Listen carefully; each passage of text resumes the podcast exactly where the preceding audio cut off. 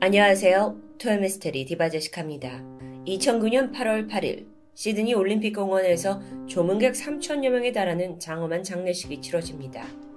이 장례식에는 시드니 주재 중국 총영사를 비롯해서 여러 중국의 고위 외교관들이 참석했습니다. 게다가 호주 지역의 법무부 장관도 애도사를 전달할 정도였는데요. 이처럼 수많은 사람들의 애도와 추모 속에 잠든 고인은 과연 누구였을까요? 이 숙연한 분위기 속에서 장례식이 시작됐고 고인의 관이 옮겨집니다. 그런데 끝이 아니었죠. 뒤로 연달아서 또 다른 관들이 줄줄이 들어오기 시작한 겁니다. 그렇게 안치된 관은 무려 총 다섯 개. 이날은 얼마 전 시드니에서 벌어진 가장 흉악한 일가족 살인 사건의 추모식 날이었습니다. 45세의 가장이자 아버지였던 노만 린. 그는 1989년 호주로 이주한 중국계 이민자였습니다. 노만은 여기에서 중국인 아내 릴리를 만나 결혼했는데요.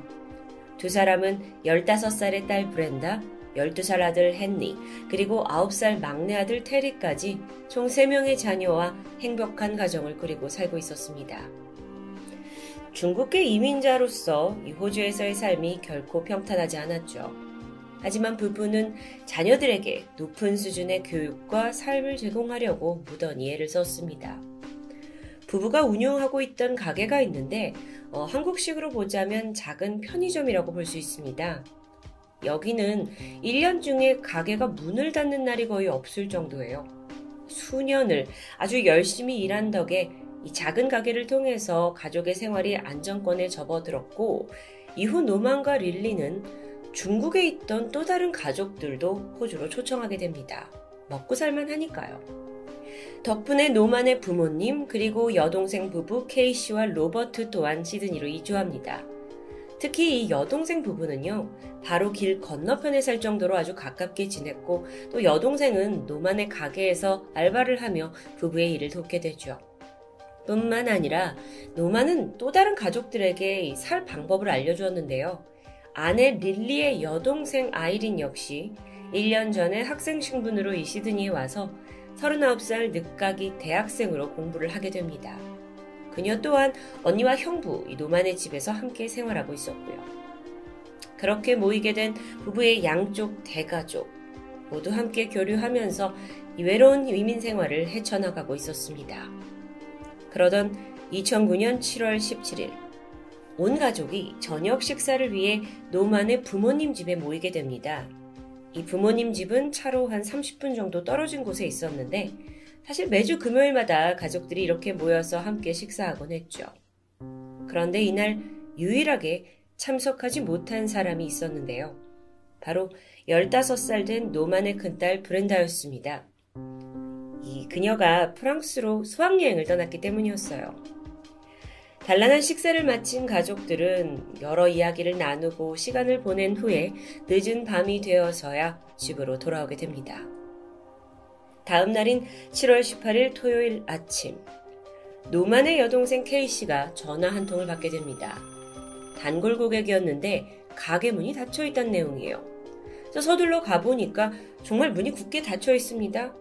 가게 앞에는 미처 배달되지 못한 신문 꾸러미들이 쌓여 있었죠. 아니, 하루도 쉬지 않고 일찍 출근해서 늘 가게를 정시에 열던 오빠인데 이상하다. 걱정이 된 동생은 남편 로버트와 함께 노만의 집으로 향합니다. 아무리 초인종을 누르고 문을 두드려도 내부는 쥐죽은 듯 조용했습니다. 근데 다행히 K씨가 이 집에 비상열쇠를 가지고 있었죠. 그래서 열쇠로 문을 열고 들어서자 거실은 그 어느 때보다 고요했습니다. K씨가 오빠 이름을 부르면서 2층 침실로 향했죠. 그런데 바로 그때 계단 벽면에 핏자국들이 눈에 들어옵니다.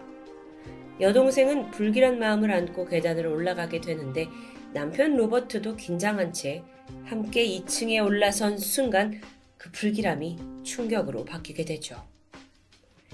우선 이 2층에는 총 4개의 방이 있습니다. 가장 먼저 오빠 부부 방 문 틈이 열려 있는데 그 사이로 피가 낭자한 게 뚜렷이 보였습니다. 벽면, 천장 할거 없이 다 피가 튀어 있었죠. 그런데 이게 다가 아닙니다. 바로 옆방과 옆옆방도 마찬가지였어요.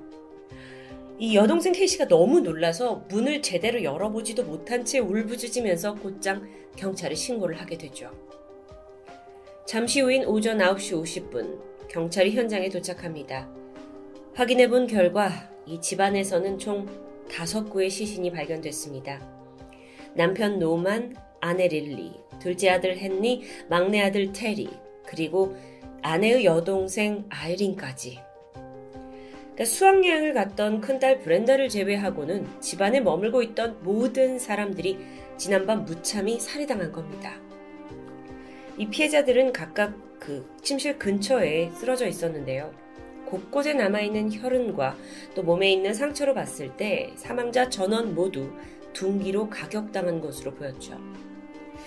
특히나 아버지 노만을 제외한 나머지 네 사람은요, 범인으로부터 얼굴을 심하게 가격당했는데 도저히 몰골을 알아볼 수 없을 정도입니다. 아니, 어린 아이들까지 도대체 왜 이렇게까지 살해를 한 걸까요? 부검 결과 두 아들 헨리와 테리에게는 방어흔이 남아 있었습니다. 추정컨대 밖에서 소란이 들리니까 아이들이 잠에서 깼을 거고 이후에 피습을 당한 것으로 보입니다. 그런데 피습을 당한 후에도 한두 시간 정도는 숨이 붙어 있었던 것으로 보였죠. 이 남아있는 현장을 통해서 그날의 정황을 좀 살펴보면 범인이 어른부터 차례로 살해한 듯 합니다. 아이들을 먼저 공격했다가 어른들이 잠에서 깨면 혼자 감당하기 어려울 거라고 여겼던 거죠. 자, 이제 살해 목적을 찾아야 할 텐데요. 노만 씨 가족은 비록 작은 편의점을 운영했지만 여기가 매출이 연간 10억 원에 달할 정도로 꽤 장사가 잘 됐습니다. 그렇기 때문에 온 가족도 부양하고 또 중국에 있는 부모님, 여동생 부부, 아내 동생까지 다 데려온 거죠. 그렇다 보니 경찰은 이 사건을 노만 부부의 재산을 노린 강도 살인으로 초기에 의심합니다. 하지만 앞뒤가 맞지 않는 부분이 있습니다. 외부 침입 흔적이 전혀 없어요. 그리고 결정적으로 집안에서 사라진 물건도 없습니다. 현금과 귀중품 그대로인데다가 뭔가를 찾기 위해 이 집안을 뒤진 흔적도 없었죠. 그렇다면 이건 원한에 의한 살인일까요? 그러던 중 경찰의 눈에 포착된 또 다른 정황이 있습니다. 집안 곳곳에 범인의 것으로 보이는 피 묻은 발자국과 손자국들이 남아 있었죠. 각각의 방문 손잡이에도 마찬가지였습니다. 그런데 단 한 군데 딸 브렌다의 방은 침입한 흔적이 없이 깨끗합니다. 마치 그녀가 집에 없는 걸 미리 알고 있었다는 듯 아예 방문을 열어보지조차 않은 겁니다. 어라, 그렇다면 범인은 정확히 부부의 침실과 이 아이들이 머무는 방 위치를 알고 있고 또 첫째 딸 브렌다가 수학여행 때문에 집에 없다는 것도 미리 알 정도로 아주 가까운 사람은 아니었을까요? 경찰들은 면식범의 무게를 두고 수사를 진행하지만 사건의 실마리는 좀처럼 풀릴 기미가 보이지 않았죠. 한편 일가족 중에 유일하게 생존한 이 15살 소녀 브렌다는요, 프랑스에서 수학여행을 즐기던 도중에 이 일가족이 몰살당했다는 소식을 접했고 여행 도중에 즉각 호주로 돌아왔습니다. 모든 것을 잃은 듯 울부짖었죠. 아, 좀 얼마나 끔찍합니까? 가족 장례가 다 끝났고 이제 브렌다를 돌볼 사람은 고모 케이시 부부분이었습니다. 그렇게 브렌다는 고모의 보호하에 슬픔을 달래며 겨우 삶을 살아가게 됩니다. 원한을 품은 누군가가 하룻밤 사이 일가족 다섯 명을 둔기로 내려치고 살해한 희대의 살인극. 근데요, 범인이 도통 추려지지 않습니다.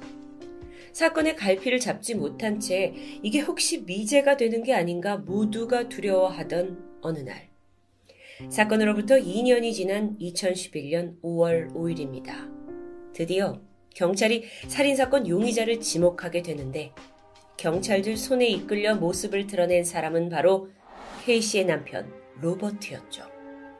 노만의 매제이자 죽은 아이들에게는 고모부였습니다. 이거 혹시 이 주변 사람이 범인이라고 하니까 무작정 살아남은 고모부가 지목된 건 아닐까요? 경찰은 도대체 뭘 근거로 로버트를 범인으로 강력히 의심하게 된 걸까요? 우선 수사팀은 침입한 흔적이 없다는 데 포인트를 뒀습니다. 아, 그렇다면 누군가 안에서 문을 열어줬거나 직접 열쇠로 따고 들어왔을 경우가 가능하죠. 그런데 노만 일가는요, 전부 침대 주변에서 발견되었습니다. 그렇다면 범인이 현관문을 직접 열고 침실로 들어와서 공격했다고 볼 수 있죠. 나가서 문을 열어준 게 아니니까요. 그렇다면 집에 열쇠를 가지고 있는 사람은 그 30분 거리에 살고 있던 노만의 부모, 또 길 건너편에 살고 있는 여동생 부부였죠. 이들 모두 혹시 모를 어떤 상황에 대비해서 비상열쇠를 가지고 있었던 겁니다. 사실 로버트는 2년 전에도 용의선상에 오른 적이 있습니다. 그런데 사건 당일 이 아내 케이 씨가 남편의 알리바이를 입증하면서 용의선상에서 바로 배제되었죠. 이후 사건이 도저히 풀리지 않아서 난항을 겪던 경찰이 결국 그 사건 당일에 녹음되어 있던 K씨 신고 전화 내역을 다시 정밀 분석하게 됩니다. 그리고 바로 거기에 아주 수상한 단서 하나가 있었죠. 수화기 너머로 로버트의 목소리가 들리는 겁니다. 아내와 짧게 중국어로 대화를 나눠요. 이게 정확하게 들리진 않았지만 케이씨가 막 울면서 로버트한테 이렇게 말합니다. 여보 나 너무 무서워. 당신보다 내가 더 무섭다고. 나 혼자 두고 가지 마. 제발 가지 마. 어? 로버트는 어딜 간다는 걸까요? 경찰은 케이씨에게 가서 그날의 상황을 좀 더 자세히 추궁하게 됩니다. 그러자 알려진 사실은 그날 현장에서 남편 로버트가 별안간 부모님을 모셔와야겠다면서 현장을 떠났다는 겁니다.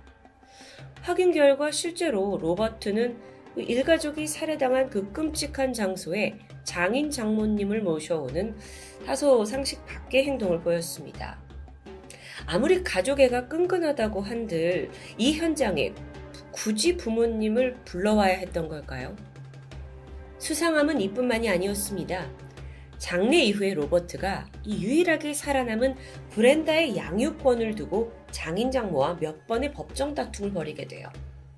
그때 그는 고액의 변호사 비용을 지불하면서까지 이 법정 다툼을 선택했고요. 결국 브렌다의 양육권을 차지하게 됩니다. 어라, 그러고 보니까 할아버지 할머니가 살아계신데 굳이 고모부가 양육을 자처한 이유가 뭘까요? 당시 브렌다는 15살 미성년자였습니다. 그리고 사망한 부모로부터 물려받은 재산은 당연히 브렌다에게 가겠죠? 아니 더 정확히 말하면 브렌다의 법적 보호자에게 재산이 넘어갑니다. 그게 로버트였죠. 경찰은 로버트에게 살해 동기가 있을 수 있다라는 점을 두고 다시 수사를 진행합니다. 그러던 중에 최초 목격자였던 아내 케이씨와 로버트의 진술에서 다른 점이 발견돼요. 그게 뭐였냐면요. 그날 현장에 두 사람이 같이 도착을 했죠. 그리고 케이씨가 먼저 문틈 사이로 시신을 보게 됩니다. 그 당시에 그녀가 본 시신은 총 4구였습니다. 하지만 나중에 로버트가 경찰 조사에서 자신은 다섯 구의 시신을 봤다고 진술했죠. 실제로 이들이 2층 계단에 서서 문틈으로 확인이 가능했던 시신은 4구가 전부였습니다. 아버지 노만의 시신이 이불에 덮여져 있었기 때문에 밖에서는 확인이 불가능했던 거죠. 어라, 근데 로버트는 어떻게 다섯 명이 모두 사망했다는 걸 알고 있었을까요? 자, 이제 왜 경찰이 로버트를 용의자로 보는지 좀 이해가 가시죠? 하지만 이건 모두 정황적인 의심에 불과할 뿐 그가 직접적으로 가족을 둔기로 살해한 증기는 없었습니다. 증거가 없어요. 이때 경찰이 방법을 하나 생각합니다. 브렌다가 현재 이 로버트 고모부와 함께 살고 있었기 때문에 그녀의 신변 안전을 확보한다는 명목 하에 로버트의 집에 몰래 CCTV를 설치한 겁니다. 호주의 법을 잘 알지는 못하지만 어떤 이유가 있을 때 유력 용의자의 집에 CCTV를 설치할 수 있다고 하는데요. 그렇게 CCTV를 설치한 지 한 달 만인 2010년 6월. 별다른 움직임이 없습니다. 그러자 경찰은 케이트에게, 아내에게 정보를 하나 흘려요. 그날 현장에서 발견된 족적이 아식스 운동화 브랜드라는 정보였죠. 로버트도 이걸 들었을까요? 그날 밤, 로버트 집 CCTV에 아주 의미심장한 장면이 포착됩니다. 로버트가 자신이 가지고 있던 아식스 신발 상자를 가위로 잘게 자르더니 양동이에 담가두죠. 종이가 흐물흐물 녹게 됩니다. 그러자 그는 그것을 변기에 흘려보내게 되는데요. 참고로 로버트는 평소 아식스 운동화를 즐겨 신었고요. 현장에서 발견된 족적의 사이즈와도 일치했습니다. 이 CCTV 장면. 경찰은 이걸 토대로 로버트를 유력 용의자로 지목했던 겁니다. 즉각 그의 집을 봉쇄했고 증거를 찾기 위해 수색이 시작됐죠. 그리고 경찰은 차고에서 6mm 정도 되는 아주 작은 혈흔 자국을 발견합니다. DNA 검사 결과 이게 4명 정도의 DNA가 혼합된 혈흔이었는데 이후 정밀 감식을 거쳤죠.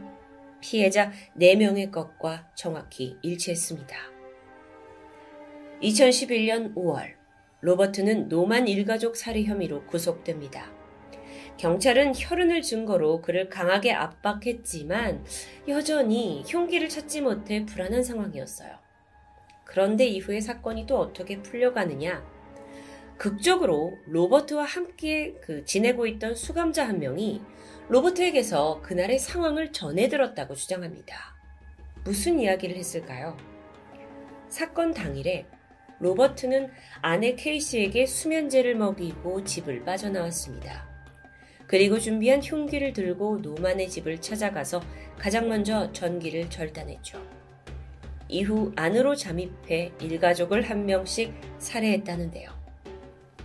자, 이렇게 구체적인 내용이 있었지만 문제는 이게 로버트가 공식적으로 자백을 한 내용이 아니었습니다. 그렇기 때문에 법정에서 증거로 채택될 수가 없었죠.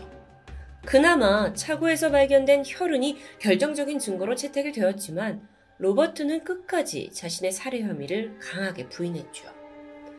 그렇게 기나긴 법정 공방이 계속됩니다. 그러던 중 또 다른 폭로가 등장했죠. 그 주인공은 브렌다였습니다. 그녀가 직접 법정에 나와서 고모부 로버트의 추악한 민낯을 증언하게 되는데요. 자신이 고모부의 집에 살게 된 일에 자신을 겁탈했다는 내용입니다. 하지만 브렌다는 사실 유일하게 남은 자신의 혈육이자 또 자신을 물심양면 돌보고 있는 고모가 상처를 받을까봐 여태 이를 숨겨왔던 건데요. 이 치열하고 추악한 법정 공방은 무려 7년 6개월이나 이어졌습니다. 그리고 드디어 2017년 1월, 로버트는 살인 혐의의 유죄 판결을 받고 법정 최고형인 종신형을 선고받습니다. 그렇게 무죄를 주장하던 로버트는 최종 판결이 내려진 순간 예상외로 아주 무덤덤한 반응을 보였다고 전해집니다. 자, 그렇다면요. 로버트의 살해 동기가 뭐였을까요? 그가 여전히 자신의 죄를 인정하고 있지 않기 때문에 이 동기에 대해서는 미궁에 빠져 있습니다. 하지만 검찰과 범죄 심리 전문가들의 분석에 의하면 모두 시기와 질투에서 비롯된 것으로 보이죠. 로버트는 자신이 중국에서 이비인후과 전문의로 근무해왔다고 주장했습니다. 그런데 경찰이 이력을 살펴보니까 이걸 뒷받침할 만한 기록이 제대로 발견되지 않습니다.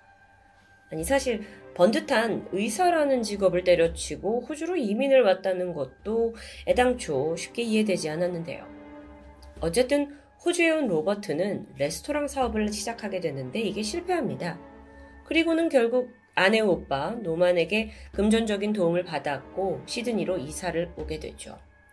이후에 그는 쭉 실업 상태였습니다. 이 가족 내에서는 장인과 장모가 성공한 아들 노만을 지켜 세우면서 그와 비교했고 로버트를 냉대했다고 합니다. 더구나 얼마 전에 또 한 번 사업 실패를 겪게 되면서 결국 자신과 아내가 노만의 편의점에서 일을 하게 되자 마치 부하가 된 것 같은 느낌의 원한을 품었을 거라는 추정입니다. 그렇게 해서 노만과 그 일가족을 살해한 로버트가 여기에서 그치지 않았죠. 브렌다의 양육권을 빼앗아서 재산까지 차지한 데 성공합니다.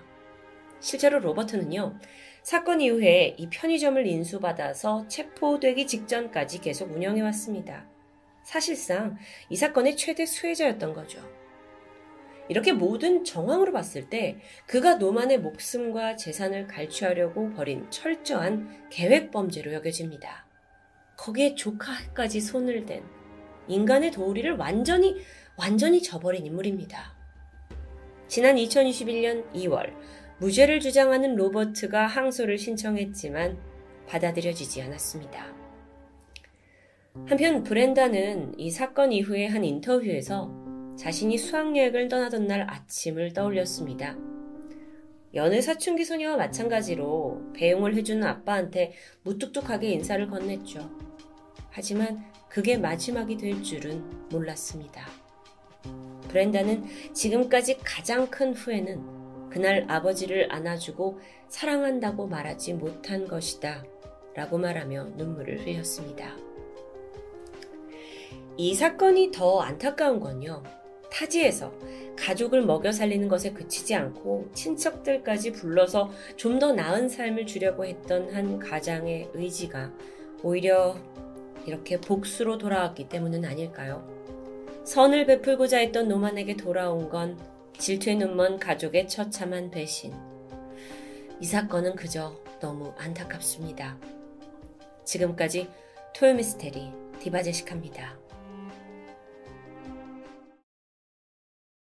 안녕하세요. 토요미스테리 디바제식합니다.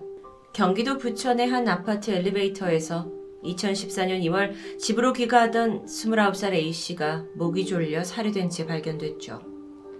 이 사건을 조사하던 경찰은 엘리베이터 CCTV를 통해 그녀와 함께 여길 탔던 러시아 남성 B씨를 범인으로 지목합니다. CCTV를 보니까 A씨를 살해하는 장면, 그리고 그녀의 가방을 들고 도망가는 장면까지 고스란히 찍혀 있어요. 범인을 쉽게 잡은 건 다행이었습니다. 하지만 문제가 있었는데, 러시아 사람인 B씨가 이미 고국으로 출국해버렸기 때문입니다. 그래도 그는 증거가 명백한 살인범이었기 때문에 법무부는 러시아 당국에 범죄인 인도를 신청하게 되는데 결과는 거절이었죠. 사실 한국과 러시아 사이에 범죄인 인도 조약이 존재하지 않았기 때문입니다.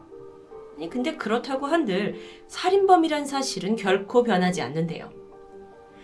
다행히 법무부가 포기를 하지 않았고 계속해서 러시아 측에 그 CCTV 자료와 또 사건의 부검 결과를 전달하면서 B 씨의 수사를 강력히 요청합니다.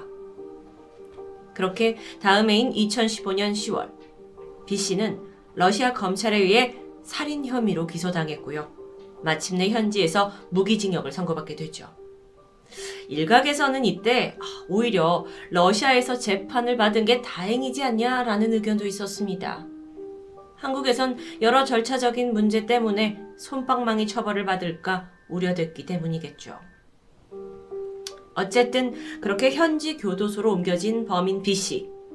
그가 수감된 곳은 러시아의 흑돌고래 교도소라는 게 알려지면서 또 한 번 크게 화제가 되었습니다. 러시아와 카자흐스탄 국경에서 가장 가까운 도시, 거기에서부터 다시 차로 7시간 떨어진 외진 곳에 있는 이 교도소. 정식 명칭이 좀 긴데, 오렌부르크주 러시아 연방교정청 관할 교도소 넘버 6. 여긴 유명합니다. 무려 277년 전에 지어져서 아주 유서 깊은 곳이에요. 근데 좀 그거하고는 상반되게 이 흑돌고래가 마스코트로 자리를 잡아서 귀여운 느낌이 나죠. 인터넷으로 찾아보면 건물 외벽도 핑크여가지고 자칫 좀 오해를 살만합니다. 뭐 아이들을 위한 공간인가? 하지만 이곳에서의 수감 생활은 결코 귀여움이라고는 찾아볼 수 없습니다. 이 교도소의 특징은 간단하면서도 무시무시합니다. 절대 석방 불가. 그러니까 애초에 석방이 될 가능성이 0.1%라도 있었다면 이곳에 오지 않았겠죠. 그렇다 보니 여긴 러시아 흉악범들의 종착역 또는 살아있는 인간지옥이라고 불리기도 합니다. 과연 안에서는 어떤 생활을 하게 될까요?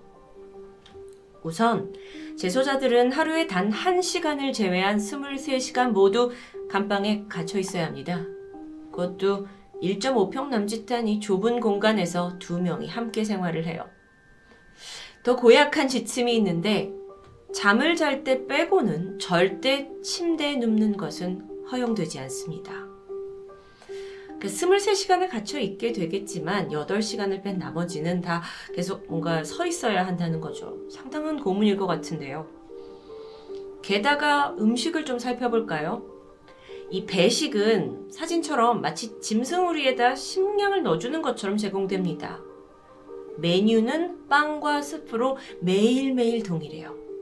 뭐 어차피 교도소는 이들한테 음식을 주는 이유는 그냥 죽지 말고 생명만 유지해라 라는 뜻이기 때문에 맛이나 메뉴에는 전혀 신경을 쓰지 않는다고 합니다. 사진 보이시죠? 모든 수감자들은 내부에서 이동을 할 때 눈에 안대를 차고 허리를 굽혀가지고 다녀야 합니다. 90도 정도로 아주 많이 굽혀요. 이 이유는 아예 교도소의 구조를 파악할 수 없게 하려는 거죠. 탈옥을 방지하려는 겁니다. 물론 구조를 안다고 해서 탈옥이 가능한 건 아니지만 이 잔인한 곳에서는 매 순간 죄수들에게 인간 이하의 처참한 대우가 벌어집니다. 이렇다 보니 여기 한 번 이 흑돌고래 감옥에 들어가면 죽는 날까지 하늘을 제대로 볼 수 없다고 합니다. 그나마 이들에게 유일한 낙이라고 할 수 있는 면회. 면회 또한 1년에 딱 한 번만 가능하고 4시간이 주어지죠. 신체 접촉은 절대 금지됩니다. 그들을 감시하고 있는 교도관들은 항상 실탄을 장전한 총을 차고 있는데요. 혹여라도 행동이 의심스러우면 바로 사격이 가능하고요. 내부에서 폭동 같은 일이 발생하면 즉시 러시아 특수부대가 출동합니다. 너무 좀 잔혹한 게 아닌가 싶지만 그만큼 이 감옥에는 쉽게 용서받기 힘든 아주 무거운 죄를 진 사람들이 오는 곳이란 거죠. 좀 더 알아보니까 재소자들은 죄목에 따라서 교도소 내에 암묵적인 계급을 가지고 있습니다. 예를 들어 미성년자 성폭행범의 경우에는 최하위 계층이에요. 그래서 정말 토할 것 같은 냄새가 나는 이 재래식 화장실 청소 같은 굳은 일을 해야 해요. 참 사실상 이 안은요 너무도 철저하고 삼엄한 통제가 이루어지는 곳이기 때문에 아예 여길 들어가서 견디지 못하고 자살을 시도하는 재수자도 다수 존재한다고 합니다. 지난 1996년 러시아에서는 아예 법적으로 사형제도가 폐지됩니다. 그리고 이 법을 공표한 지 5분 만에 여기에 수감 중이던 재소자 한 명은 그냥 스스로 목숨을 끊게 돼요. 내가 이런 곳에서 평생 살아야 한다는 것 자체가 사형 선고와 다름없다고 느꼈기 때문입니다. 이 외에도 오래 수감 생활을 하다 보면 정신이 미쳐서 결국 스스로 목숨을 끊는 경우도 적지 않습니다. 그런데 자살마저도 결코 쉬운 일은 아니에요. 교도관들은 15분에 한 번씩 순찰을 도는데 누군가 자살 시도를 한다 하면 즉각 와서 어떻게든 살려낸다고 합니다. 자, 그러다 보니 여기서 죽을 수 있는 유일한 방법은 단 한 가지.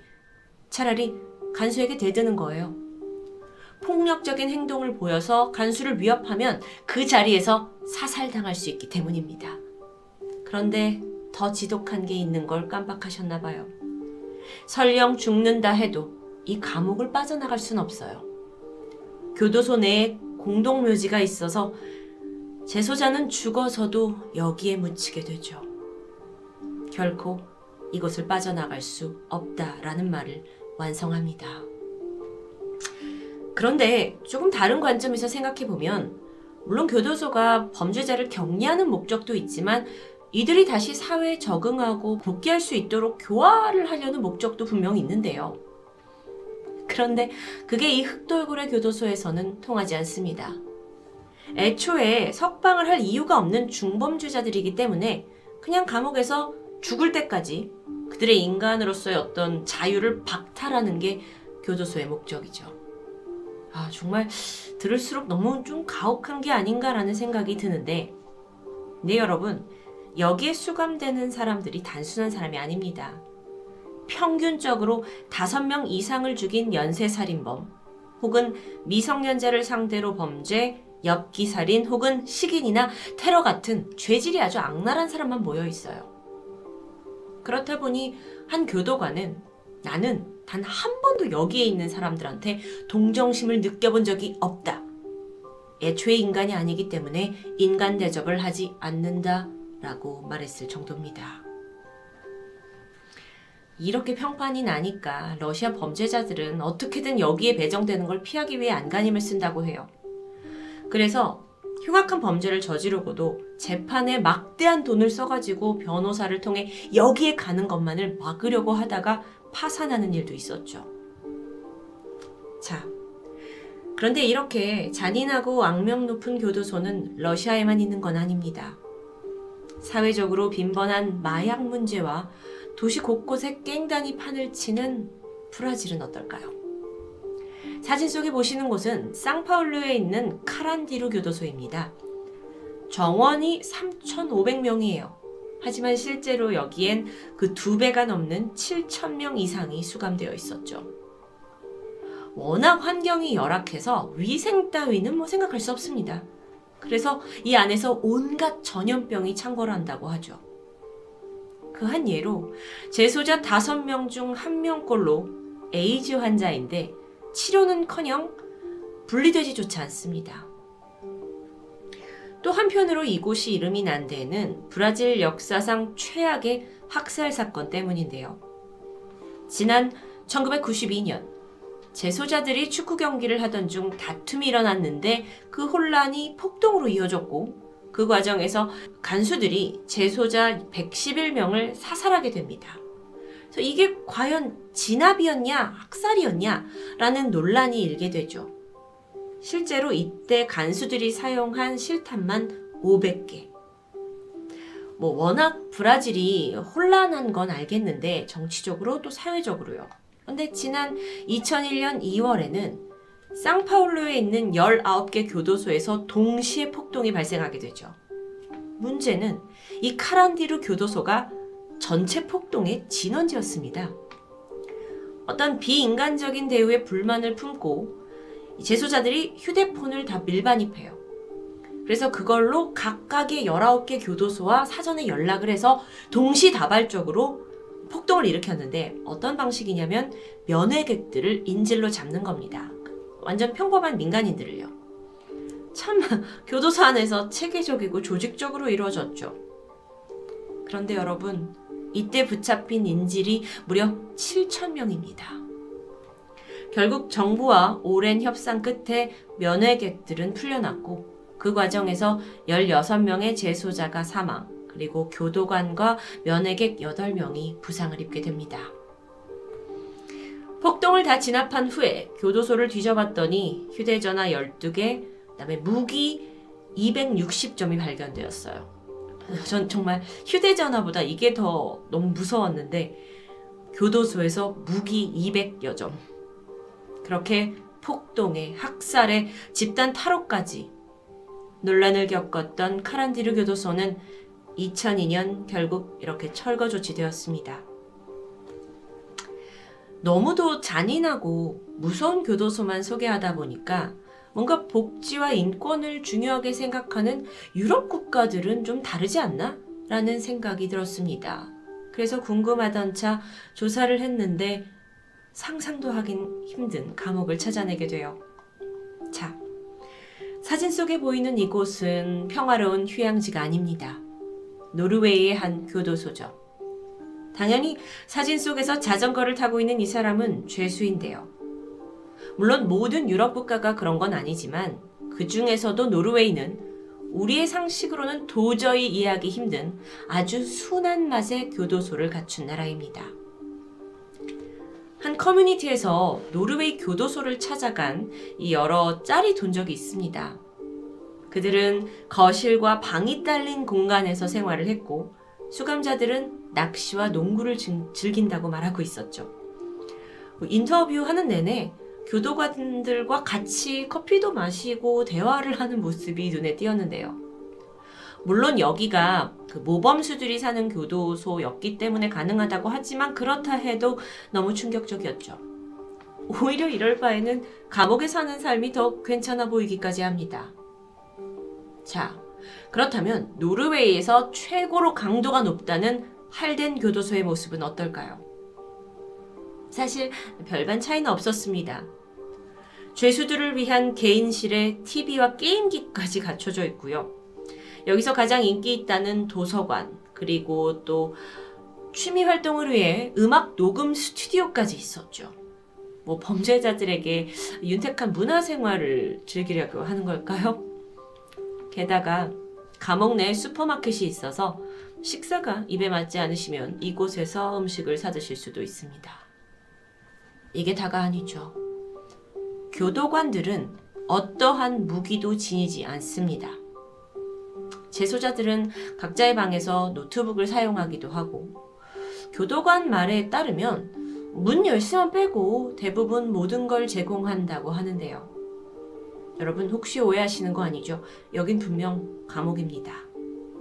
그리고 여기에 수감된 그 노르웨이 재소자들 또한 강도와 성폭행, 살인 같은 중범죄를 저지른 자들이에요. 여기에서의 면회는 일주일에 두 번, 두 시간씩 가능합니다. 그 이전에 1년에 단 한 번만 면회가 가능한 감옥과는 사뭇 다른 모습이죠. 노르웨이는 무기징역이나 사용제도가 없습니다. 법정 최고 형량은 21년. 그러니까 사회 자체에 범죄율이 낮은 것도 있지만 강력하게 이 범죄자들을 처벌하기보다는 갱생이라는 개념을 더 중요하게 여긴다고 합니다. 그렇다 보니 감옥에 가서도 다시 사회 구성원으로 건강하게 돌아오게 하는 게 교도소의 목적이죠. 물론 노르웨이에서도 이런 좀 너무 과도한 인간적인 대우에 반대하는 여론도 있습니다. 이 교도소에 수감되는 재소자 한 명당 1년에 1억 원의 세금이 들어간다고 하니까 당연히 불만이 생길 수밖에 없죠. 아마 이 영상을 보신 여러분들도 좀 혀를 차시겠지만 다음으로 보여드리는 통계를 보시면 생각이 조금 달라질 수도 있습니다. 아이러니하게도 노르웨이에서는 최근 5년 동안 범죄자들의 재범률이 약 20% 정도로 전 세계에서 가장 낮은 수치를 보이고 있습니다. 원래 범죄율이 낮잖아요. 하지만 재범률이 낮다는 건 또 다른 문제일 수 있죠. 특히나 죄수들을 아주 엄하게 다루는 미국의 경우엔 재범률이 70%가 넘는 걸 생각해 보면 분명 분석해 볼 유의미한 차이가 있다고 생각합니다. 아무리 그렇다고 한들 저는 개인적으로 범죄자들한테 맘 편하게 TV 보고 책과 음악을 즐기라고 하는 건 좀 과해 보이는데요. 하지만 음, 가혹한 처벌이 과연 범죄자를 교화할 수 있느냐 많으냐라는 건 아주 어려운 문제입니다. 뭐 관대하게 해준다고 해서 반드시 좋은 결과를 낸다는 보장도 없고요. 교도소에서 교화가 우선인지 처벌이 우선인지 글쎄요. 정말 어려운 문제입니다. 전 세계 악명 높은 교도소를 통해 여러분과 함께 이 문제를 생각해 보고 싶습니다. 토요미스테리 디바제시카입니다. 안녕하세요. 토요미스테리 디바제시카입니다. 1999년 1월 일본 사이타마현 오케가와시에 살던 여대생 이노시오리는 친구와 함께 긴자에 있는 한 게임 센터에 놀러 가게 됩니다. 그리고 즐겁게 시간을 보내던 중 운명의 장난이 시작되죠. 우연히 이 센터에서 만난 코마츠 카즈토. 그는 자신을 외제차 딜러라고 소개하면서 시오리에게 말을 걸었고 두 사람은 허물없이 이런 대화를 주고받았죠. 시오리는 대화를 하다 보니 그가 굉장히 상냥한 사람이라고 느끼면서 호감도가 상승했습니다. 이후 두 사람은 연락을 주고받았고 곧이어 연인 관계로 발전합니다. 커플은 일주일에 한두 번 정도 만났어요. 식사와 드라이브 데이트를 즐겼죠. 조금 시간이 지나자 카즈토는 여자친구에게 비싼 명품을 사주기 시작했는데 사실 사귄 지 얼마 되지 않았는데 이런 선물 공세가 쏟아지자 시오리로선 좀 부담감을 느끼게 되죠. 한 달쯤 지났을 무렵 시오리는 카즈토가 주는 명품 선물을 정중하게 거절합니다. 그런데 이때 남친의 반응이 전혀 예상 외였는데요. 내가 준 선물을 거절했다면서 불같이 화를 내는 겁니다. 사실 문제는 이것만이 아니었죠. 평소에도 그는 좀 정서가 불안해 보였고 시오리를 속박하려는 경향을 보였습니다.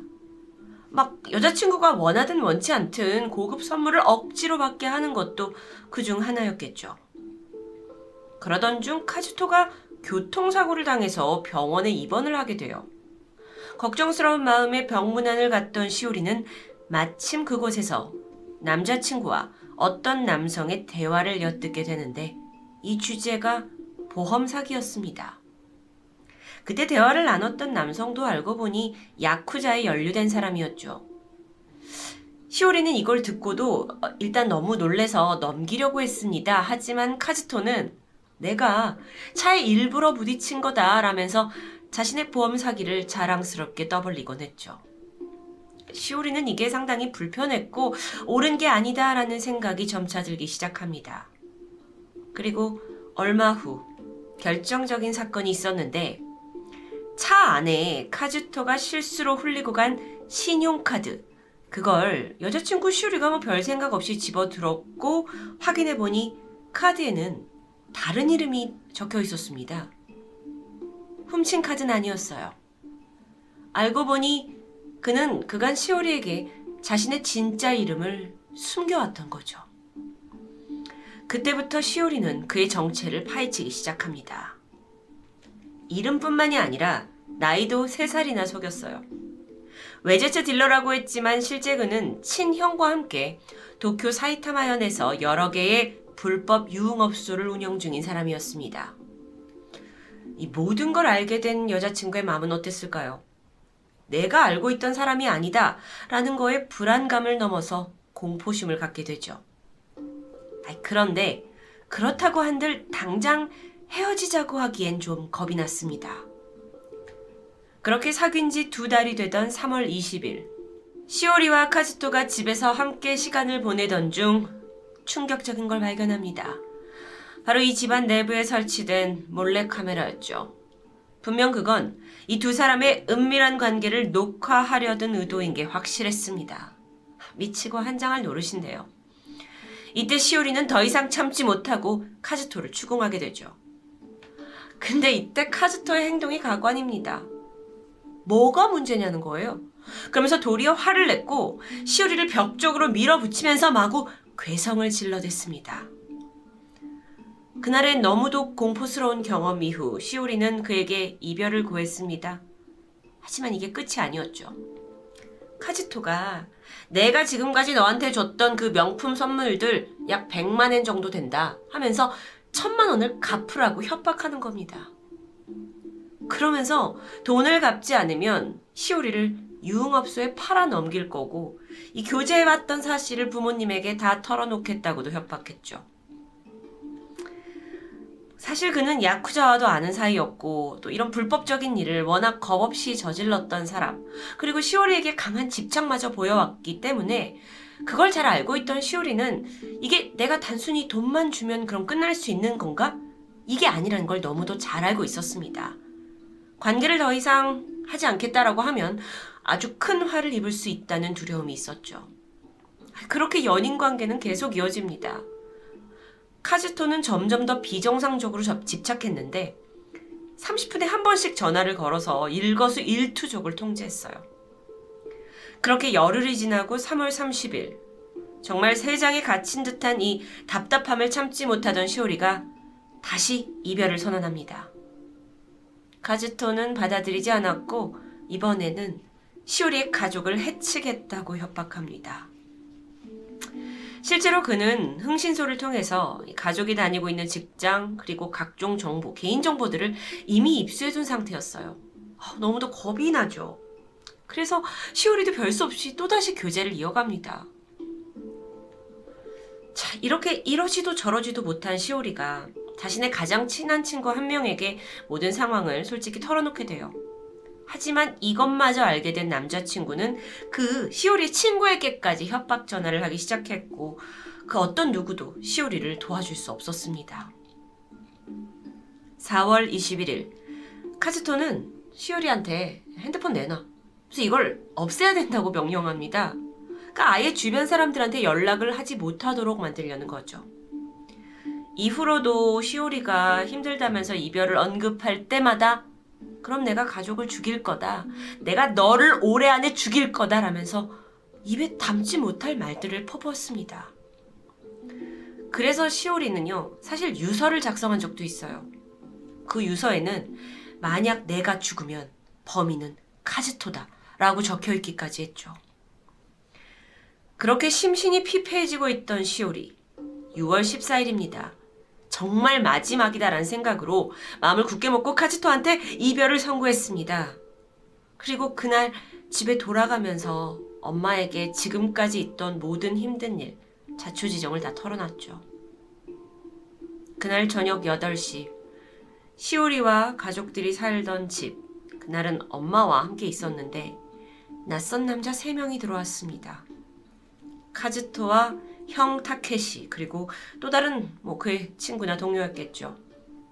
다짜고짜 이 카즈토가 회사 공금 500만 엔을 횡령했는데 그게 다 여자친구 선물 사느라 그런 거라면서 으름장을 놓습니다. 아이 그러면서 이 선물을 받은 시오리한테도 분명 책임이 있으니까 우리한테 돈을 갚아야 된다. 이런 말도 안 되는 궤변을 늘어놓는 겁니다. 마치 이 분위기는 시오리가 명품을 먹고 튄 뭐 꽃뱀 이런 취급을 하는 거죠. 너무도 험악한 분위기에서 이제 무서워하던 시오리와 엄마. 그러다 정말 다행히 아버지가 귀가하고 나서 그제서야 새 남성은 돌아갔습니다. 이 사태가 보통이 아님을 느낀 가족들은 바로 다음날 경찰서에 찾아가게 돼요. 그리고 시오리가 겪은 스토킹 피해들을 신고하게 되죠. 다행히 딸이 뭐 두 사람의 녹음해 놓은 거, 문자 내용 이런 상당한 증거를 수집해 뒀습니다. 그런데 이때 경찰의 반응은 교제 3개월이면 남자친구도 한참 달아오를 때예요. 그리고 이게 뭐 개인의 문제인지 뭐 우리가 해결해야 될 건지는 좀 애매한데요. 사실 카즈토의 협박과 공갈을 제대로 인정하지 아니 인지하지조차 못하는 겁니다. 가족들은 우린 위협을 받고 있다. 수사를 해달라. 라고 했지만, 아유, 저희는 개인 사에는 참견할 수 없습니다. 라는 답변으로 요구는 묵살되었습니다. 카즈토의 행동이 과격해지기 시작한 건 그때로부터 일주일이 지난 6월 21일. 시오리는 카즈토에게 받은 모든 명품 선물들을 그에게 다 반송했습니다. 그런데 그때부터 시오린의 집에 전화가 한 통씩 걸려오는데 아무런 소리가 들리지 않아요. 근데 이게 한 통이 걸려오느냐? 아니죠. 하루 종일 아무 일도 할 수 없을 만큼 계속 걸려오는 겁니다. 뿐만 아니라 동시에 카스토는 그녀의 집 근처를 배회하면서 시오리를 괴롭혔어요. 그러니까 밖에 나가려고 하면 주변에 그 남자가 있는지 없는지 살핀 후에야 외출할 수 있었던 겁니다. 이 상황이 너무도 위험하다고 느낀 엄마가 너 그냥 대학교 자퇴해라. 잠시 쉬어라. 라고 했지만 시오리는 아니 근데 내가 무슨 잘못을 한 겁니까? 내가 죄를 지은 사람이 아니지 않습니까? 하면서 강한 의지를 보였다고 합니다.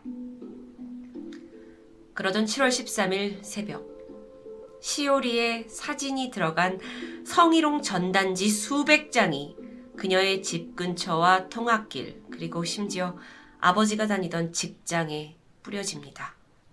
정말 황당하고 열불나죠. 지금 보시고 있는 이 사진이 그 수백 장의 전단지가 붙어 있는 모습인데요. 쇼리의 가족이 즉각 경찰서를 가서 이 카즈토를 처벌해야 한다라고 호소합니다. 근데 이번에 형사들이 뭐라고 하냐면 정식 고소가 아니면 수사할 수가 없습니다. 그리고 또 심지어는 아니 딸이 아직 시집도 가기 전인데 재판을 하면 빨이 돌 테고 주변의 시선이 좋지 않아질 텐데 괜찮으시겠어요? 라면서 고소를 제지하기도 했죠. 이런 망언 속에서도 시오리는 굴하지 않았고 결국 카즈토를 고소하게 되는데요. 하지만 상황이 크게 변하질 않아요. 이 사, 그러니까 시오리의 사진이 걸린 그 전단지에 내가 직접 성인 남자를 모집 중이다라는 음란 막 이런 물이 길거리에 퍼져나갑니다. 그래서 이걸 가지고 경찰서에 갔죠. 이런 걸 누가 붙이고 있다. 근데 이때 경찰이 했던 말이 정말 힘 빠집니다. 좋은 종이를 썼네요. 완전 헛소리죠. 시오리는 고소를 했는데 그 시오리가 작성한 고소장을 경찰이 마음대로 고친 부분도 발견되고요. 제일 중요한 이 전단지, 증거품이지 않습니까? 이걸 훼손하기까지 하죠. 경찰의 부실 수사가 확실한 부분입니다. 그리고 이걸로 인해 고소는 안타깝게도 취하됩니다. 이때의 시오리는 어떤 느낌이었을까요? 어떤 감정이었을까요? 큰 좌절감에 빠졌고 아무도 믿을 사람이 없고 도와줄 사람도 없다라는 사실. 게다가 자신은 곧 살해당할 거라는 공포감에 급속도로 우울감에 빠져들었습니다. 1999년 10월 26일 대학에 가기 위해서 오케가와역 서쪽 출구로 향하던 시오리. 거기에 가보니 미리 그녀를 기다리고 있던 카즈토와 일당들이 있었습니다. 그녀는 칼로 오른쪽 가슴과 허리, 상반신 두 곳을 찔렸고 비명을 지르며 쓰러졌죠. 주변 신고로 병원으로 이송이 되었지만 과다 출혈로 인한 쇼크로 그녀는 끝내 사망합니다. 카즈토라는 악마를 만난 지 9개월 만의 일이었어요. 그런데 분노가 치미는 사실이 더 있습니다. 이 끔찍한 범죄가 이뤄진 이 현장에서도 경찰의 부실 수사가 계속됩니다. 일단 뭐 신고를 하면서 어머니를 현장에 부르게 됐는데 어머니가 차 안에서 30분 넘게 방치되었고 그 결과 자신의 딸이 병원에서 사망했다라는 소식조차 뒤늦게 접하게 되죠. 더 안타까운 건 사실 90년대 후반인 이 당시에 일본에서 스토킹에 대한 경각심 이런 게 사회적으로 부족했기 때문에 대중들은 피해자 시오리가 죽임을 당할 짓을 한 건 아닐까? 라면서 오히려 그녀를 조롱하는 분위기였다고 합니다. 사건이 발생한 후 언론사들은 이 시오리 가족들을 무리하게 취재하기 시작했어요. 새벽까지 집 앞에 진을 치고 있었고 심지어 장례식장에 무단 침입하는 방송사도 있었습니다.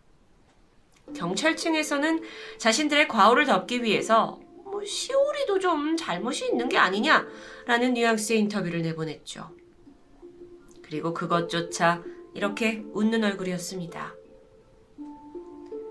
또 다른 이슈는 당시 경찰은 시오리가 살해를 당할 당시에 입고 있던 의상을 공개하게 되는데 그게 가방은 프라다, 시계는 구찌라는 게 대서특필이 되면서 이 여자가 명품 의존증에 걸린 여자다. 아, 유흥업소에 종사하는 아가씨다. 라는 뭐 각종 루머가 퍼지기도 합니다.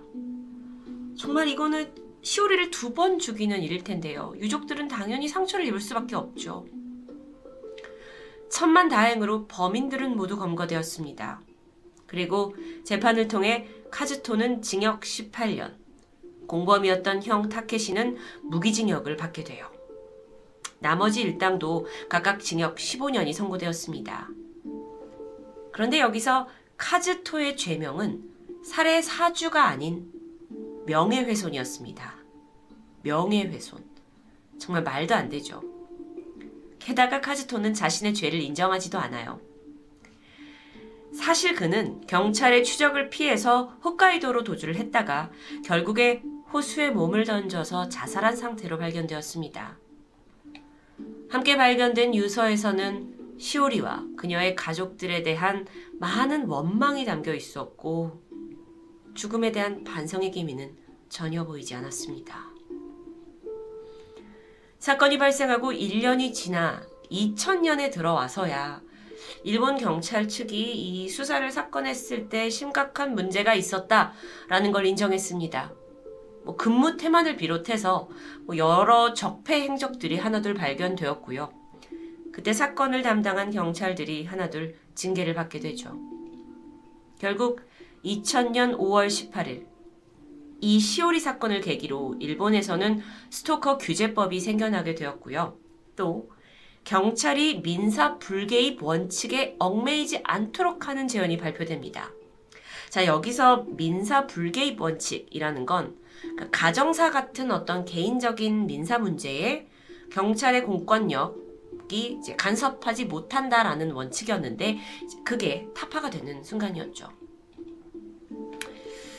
그런데 시오리의 희생 이후에 일본 경찰의 개인 간의 어떤 협박, 공갈에 대한 수사 방침은 분명 새롭게 세워졌습니다.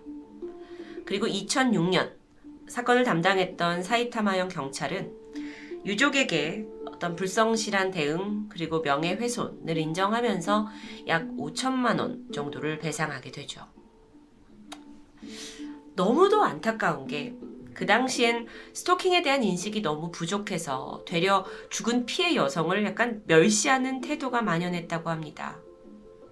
유가족들은 그래서 이건 죽인 놈만이 문제가 아니라 경찰도 살해 사건에 동참한 거다라면서 울분을 토했는데요. 지금은 좀 괜찮아졌을까요? 최근 한국에서도 스토킹 범죄가 끊이지 않습니다. 대표적으로 지난 2021년 3월 게임상에서 알게 된 여성이 자신의 연락을 피한다면서 그녀의 엄마와 여동생까지 일가족 3명을 살해한 김태현 스토킹 살인 사건이 기억에 남았는데요. 이런 잔혹한 범죄 양상 때문인지 한국에서도 2021년 10월부터 스토킹 처벌법이 시행 중입니다. 그동안엔 좀 경범죄로 취급이 됐던 것 같은데 이제는 스토킹 범죄 행위가 인정이 되면 3년 이하의 징역을 받고 또 흉기로 범죄를 저지른 경우에 5년 이하의 징역을 받게 됩니다. 참고로 법에서 정의하고 있는 스토킹 행위라는 건 상대 의사에 반해서 정당한 이유 없이 상대 혹은 그의 가족에게 접근하거나 집 부근에서 기다리는 모든 행위를 포함합니다. 한 사람과 그의 가족 인생을 완전히 무너뜨릴 수도 있는 스토킹 범죄. 혹시 여러분도 이게 그저 뭐 남녀 사이에 과한 애정으로 인해 벌어진 남의 일이라고 가볍게 여기고 있진 않으실까요? 스토킹은 분명 뼛속까지 찌질하고 비열하지만 한편으로 심각한 강력범죄라는 걸 강조하고 싶었습니다. 토요미스테리 디바제식합니다.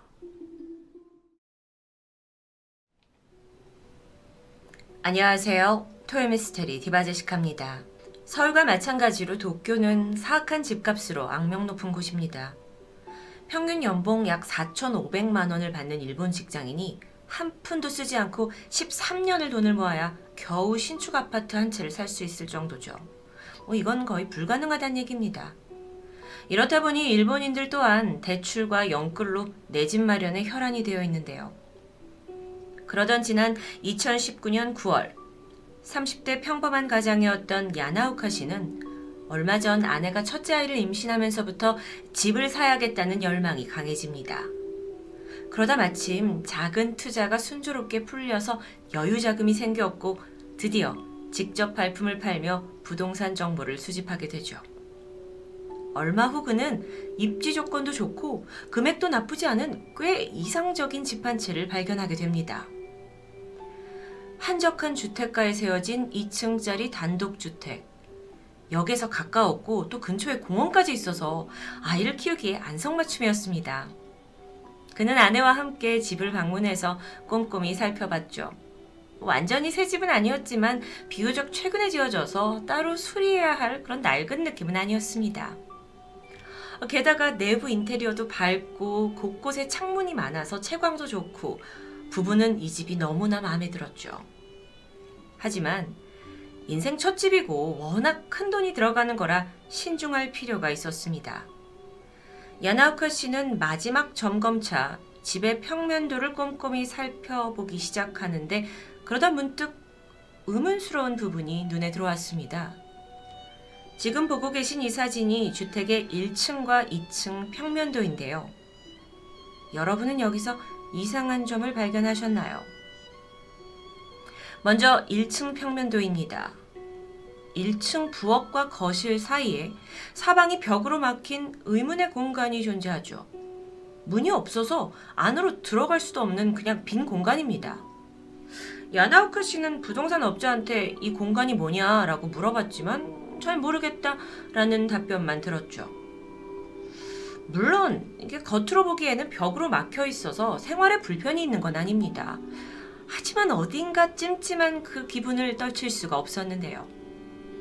이걸 해결하고 싶었던 야나우카 씨는 주변 지인들에게 조언을 얻기 시작했고 그중 건축 설계사인 쿠리아라 씨를 소개받습니다. 평면도를 확인한 건축 설계사는 처음에 집주인이 수납 공간을 만들려고 했던 거다라고 추측합니다. 사진처럼 문을 달아서 수납장으로 사용할 수 있을 테니까요. 어, 그러다 도중에 마음이 바뀌었거나 혹은 돈이 부족해서 문을 못 달아서 결국 이런 미스테리한 공간이 생겨날 것 같다고 설명하는데 일리 있는 추측이었죠. 그러던 중 야나우카 씨는 부동산을 통해서 이 집을 최초로 지었던 주인에 대한 정보를 듣게 됩니다. 30대 남성과 아내, 아이 한 명과 함께 살던 곳이라고 해요. 2층 평면도 가운데 있는 가장 큰 방이 아이의 방으로 쓰였죠. 그런데 이 이야기를 들은 건축 설계사 크리아라 씨는 전혀 예상치 못한 이야기를 합니다. 사실 이 집에서 가장 이상한 점은 바로 2층 아이방이라는 것이었죠. 평면도를 보시면 아이방으로 들어가기 위해서 1층에서 계단을 타고 올라와 2층에 있는 복도를 지나 3개의 문을 통과해야 했습니다. 좀 일반적이지 않은 동선이에요. 2층에 있는 가장 큰 방인데 이렇게 비효율적으로 만들 필요가 있었을까요? 근데 또 다른 이상한 점도 있습니다. 이 아이의 방에 창문이 하나도 없다라는 점. 그 채광이 전혀 들어오지 않아요. 외부와 철저히 차단된 느낌이 들죠. 도대체 자식의 방을 왜 이렇게까지 설계한 걸까요? 평면도를 본 크리아라 씨는 조심스럽게 이런 추측을 내놓았습니다. 어쩌면 부모가 아이를 누구에게도 보여주고 싶지 않았기 때문은 아니었을까. 그러고 보니 아이의 방 안에 벽 쪽으로 변기가 있는 화장실이 있었고 거기에 역시 창문은 없었습니다. 이 구조를 두고 좀 생각해보니 2층은 가운데 꽉 막힌 아이방을 둘러싸고 다른 공간들이 배치되어 있습니다. 마치 굉장히 폐쇄된 교도소 독방 같은 구조죠. 좀 더 살펴보니까 2층에 있는 가장 왼쪽의 부부 안방은 넓은 베란다까지 확보한 개방적인 구조입니다. 창문도 다 달려 있었고 또 드레스룸과 안쪽 샤워실이 연결되어 있는데 이 드레스룸과 침실 사이에 문이 없어서 마치 하나의 방처럼 넓게 연결된 만큼 개방적이죠. 이게 그 가운데 있는 그 폐쇄적인 아이의 방과는 정반대 구조입니다. 그런데 2층에서 주목할 만한 공간이 하나 더 있어요. 평면도 오른쪽에 위치한 또 다른 욕실이었죠. 많은 일본 가정집에는 용변을 보는 화장실과 몸을 씻는 샤워 시설이 있는 욕실이 따로 분리되어 있다고 합니다. 그런데 문제는 왜 굳이 한 층에 이렇게 각각 샤워실과 욕실을 멀리 두었냐는 거죠. 게다가 오른쪽 코너에 있는 욕실은 아이방처럼 어떠한 창문도 존재하지 않습니다. 아니, 아니 집, 집주인 도대체 무슨 의도를 가지고 이런 구조를 짓게 된 걸까요? 뭐, 단순히 그냥 몰라서였을까요? 그렇게 의문을 품던 쿠리아라 씨는 우연히 1층과 2층 두 장의 평면도를 겹쳐보게 되었고, 그때 깨닫지 못했던 걸 발견합니다. 바로 1층에 있던 미지의 공간이 2층의 아이방, 그리고 욕조가 있는 욕실 모서리와 정확히 겹친다는 거예요. 이렇게 뭔가 의문이 좀 풀리는 걸까요? 근데 문득 야나오카 씨가 그 집을 실제로 봤을 때 2층 아이방의 모서리 쪽에 선반 같은 공간이 있던 게 기억납니다. 자, 그렇다면 혹시 그 선반이 아이의 방과 욕조를 이어주고 있던 통로로 쓰인 건 아니었을까요? 이 도면은 2층과 1층을 세로로 보여주는 가상 구조도입니다. 보시는 것처럼 2층 자기 방에 있던 아이가 비밀 통로를 통해서 1층의 미지의 공간으로 내려간 후에 다시 그 연결된 2층 욕실로 올라갈 수 있다면? 아니 근데 왜, 왜 이렇게 어렵게 만들어 놓냐는 거예요. 의도가 있어야겠죠. 창문이 있는 2층 복도를 지나지 않게 하려는 걸까요? 마치 이 아이의 존재를 절대 외부에 노출시키고 싶지 않은 것처럼 느껴지기도 합니다. 여기서 또 다른 의문점. 아니, 그렇게 아이를 꽁꽁 숨기고 싶었다면 차라리 아이 방에다가 샤워실이나 욕조를 설치하면 되잖아요. 근데 왜 이렇게 굳이 어려운 방법, 번거로운 방법을 선택했을까요? 아이가 혹시 외부에 있는 욕실을 사용해야 할 특별한 이유가 있던 건 아닐까요? 자, 지금부터 소개하는 이야기는 단지 가설에 불과합니다.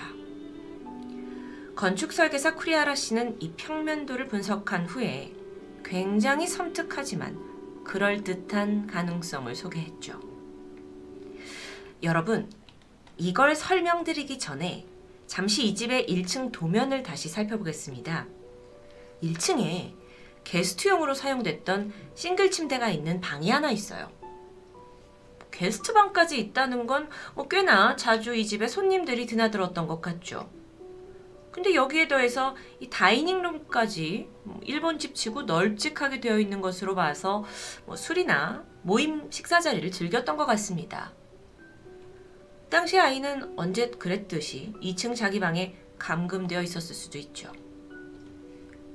물론 가설에 불과하지만 함께 즐기던 손님이 술에 취하고 부부는 자연스럽게 게스트룸이 있다면서 오늘 밤 자고 갈 것을 제안합니다.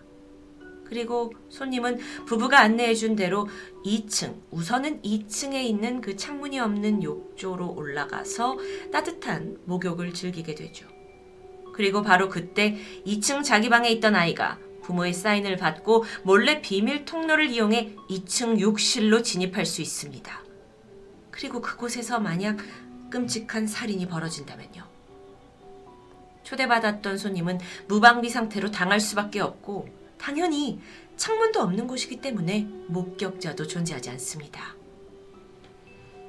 이 가설대로라면 이 집은 평범한 민가가 아닌 청부살인업자의 작업실이었을 수도 있다는 거죠. 그, 그런데요, 그렇다 하더라도 또 다른 의문점이 있어요. 아니, 그렇게 살인을 저질렀다 하더라도 사체는 어떻게 처리하게 될까요? 쿠리아라 씨는 이때 아이방에 놓여 있던 또 다른 선반을 지적합니다. 그 선반 아래에 1층으로 통하는 비밀 통로가 있던 것처럼 어쩌면 이 두 번째 선반을 통해 또 다른 통로가 있을 수 있다는 거죠. 그래서 평면도를 겹쳐보니까 아니나 다를까 두 번째 선반은 1층 창고와 정확히 위치가 일치합니다. 자, 정리해보면 2층 욕실에서 살인을 하고 피해자 사체는 비밀 통로를 통해 2층 아이방까지 옮겨지고 그리고 다시 두 번째 선반 아래에 있는 비밀 통로를 통해 1층의 창고로 내려간다면 이 창고는 차과 연결이 됐는데 거기에 미리 차를 준비해 놓고 차에 실어서 집을 빠져나가면 그 누구도 모르게 은밀하게 처리할 수 있겠죠. 와. 저는 여기까지 듣고 정말 이런 일이 가능한가 싶은데 좀 더 구체적으로 봤을 때 이 추리에는 사실 한 가지 풀리지 않는 부분이 있습니다. 비밀 통로라고 불리는 이 공간, 여기가 폭이 4, 50m 밖에 되지 않아요. 협소하죠. 여길 통해서 성인의 사체를 정상적으로 옮긴다는 건 상당히 불가능해 보입니다. 그렇다고 방법이 없는 건 아니죠. 살인자들이 욕실에서 사체를 토막냈을 거고 몸집이 작은 아이를 이용해서 그 조각들을 일일이 욕실에서 아이방으로, 아이방에서 1층 창고로 옮기도록 지시했을 수도 있습니다. 전 정말 이 부분이 너무, 너무 소름 돋는데요. 왜, 왜 굳이 이렇게 복잡한 방법을 택했을까? 사실, 뭐 보이지 않게 그냥 이 집에서 살인을 저지르고 싶으면 단순히 커튼을 치면 되는 거잖아요. 근데 여기서 크리아라 씨가 뭘 지적하냐면 그게 바로 심리적 트릭이라고 합니다. 사람들은 무언가 보이기 싫은 일을 할 때 물건을 가리거나 숨기는 게 일반적이죠.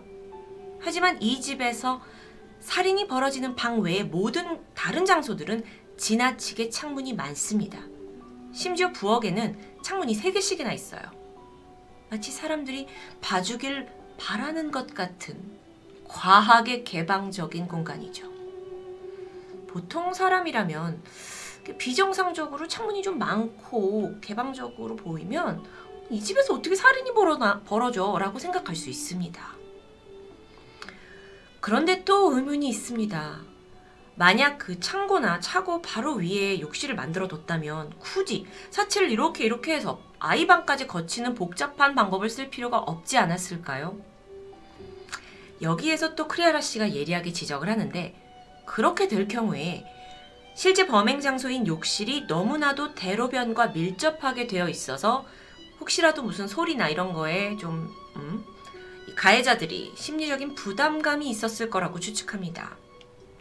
그렇다 보니 결국 이 욕실, 살인이 벌어지는 욕실을 길에서 가장 멀리 떨어진 2층 구석에 만들 수밖에 없었던 거죠. 물론 이건 어디까지나 평면도를 둘러싼 가설, 추측에 불과합니다. 그런데 여러분 생각해 보세요. 이 집이 너무 마음에 들어요. 그런데 이런 이상한 기이한 구조가 있어? 야나우카 씨는 이런 집에서 아이와 산다는 걸 쉽게 상상할 수 없었죠. 결국 그는 이 집 구매를 포기합니다. 저라도 그랬을 것 같아요. 일본의 기이한 평면도 스토리는 인터넷을 통해서 알려지게 되었습니다. 네티즌들이 이후에 각각의 추리를 펼쳤죠. 그리고 또 다른 스토리도 있는데요. 어쩌면 이곳이 아동 성매매 불법 시설이 아니었냐라는 의심입니다. 여태까지 들려드린 살인 스토리엔 사실 모순이 있습니다. 아무리 힘이 세고 기술이 있다 하더라도 아이가 성인을 제압해서 죽인다는 게 과연 가능하냐라는 거죠. 그런데 폐쇄적인 방 구조, 방과 욕실을 연결하는 비밀 통로, 이 모든 거가 불법 성매매를 위한 거라고 생각하면 어느 정도 퍼즐이 맞춰지는 것 같기도 하죠. 미스테리한 공간, 그리고 너무도 이해가 안 되는 구조. 과연 이 집은 평범한 가족이 살던 가정집이었을까요? 아니면 누군가의 추측대로 살인 혹은 끔찍한 불법적인 일들이 벌어지던 작업장이었을까요? 토요미스테리 디바제시카였습니다. 안녕하세요. 토요미스테리 디바제시카입니다. 미국 유타주 아주 황량한 돌사막 중간에 위치한 문제의 동굴 너티퍼티 입구입니다. 이 동굴은요, 흔히 우리가 제주도에서 경험하는 관광용 만장굴처럼 어린아이 모두 구경하기 쉽게 잘 정비된 그런 곳이 전혀 아닙니다. 입구부터 좁아 보이죠. 내 안으로 들어가면 그야말로 바위 틈 사이로 정말 사람의 몸을 비집고 들어가야 할 수준이라고 하는데요. 그렇다 보니 여긴 전문적인 어떤 기본 장비를 갖추고 들어가야 하는 레저 스포츠용 동굴입니다. 1960년대에 처음으로 발견이 되었는데 초기에는 몇몇 동굴 애호가들이 이제 굉장히 찾는 곳이었다가 어느덧 입소문이 나면서 전성기 때는 연간 2만 5천 명이나 몰릴 만큼 아주 유명한 관광지가 되었죠. 특이한 점이 있다면 동굴 내부에 따뜻한 물이 흐른다고 합니다. 온수 동굴이라고 하는데요.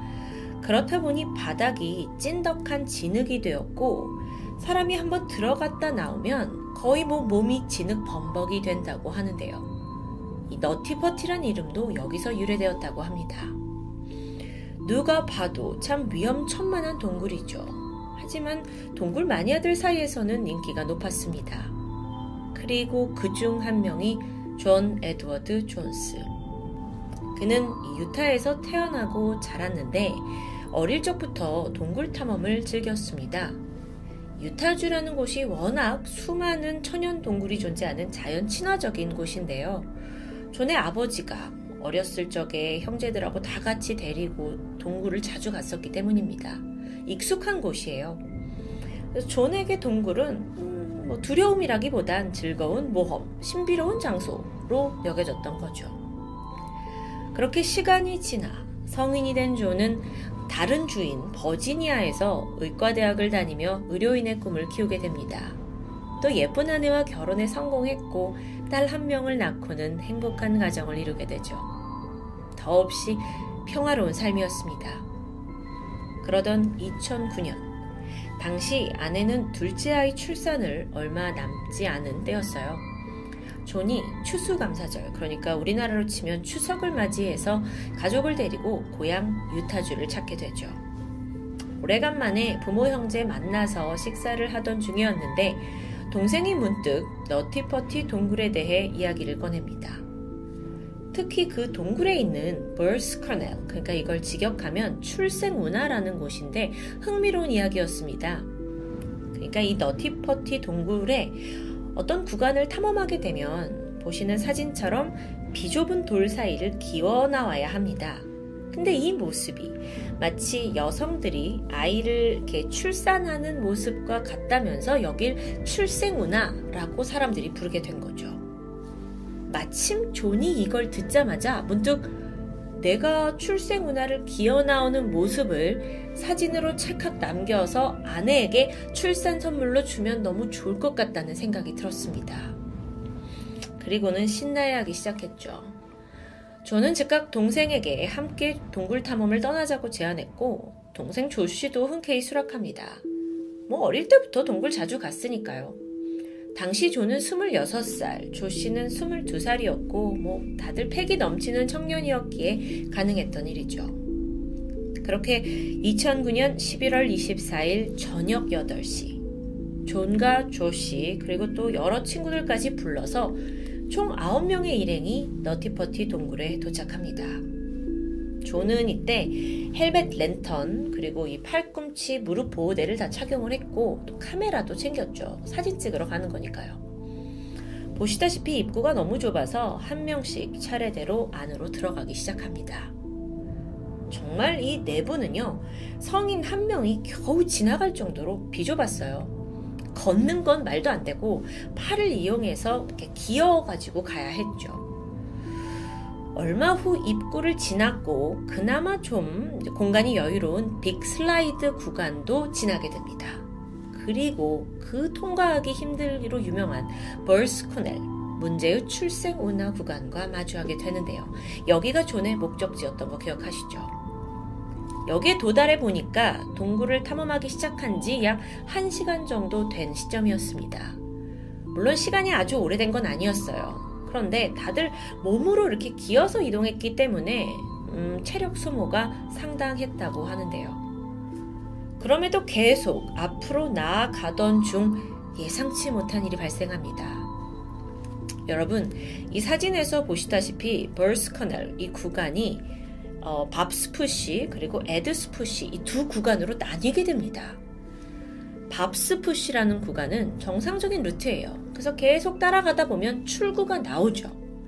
그런데 반면 에드스푸시는 탐험 자체가 불가능할 정도로 매우 복잡하고 또 협소합니다. 심지어 들어가면 갈수록 길도 막 여러 방향이라 복잡하고요. 경로의 끝이 아예 지도에 제대로 표시되지 못할 만큼 정말 그야말로 진입 금지 구역인데요.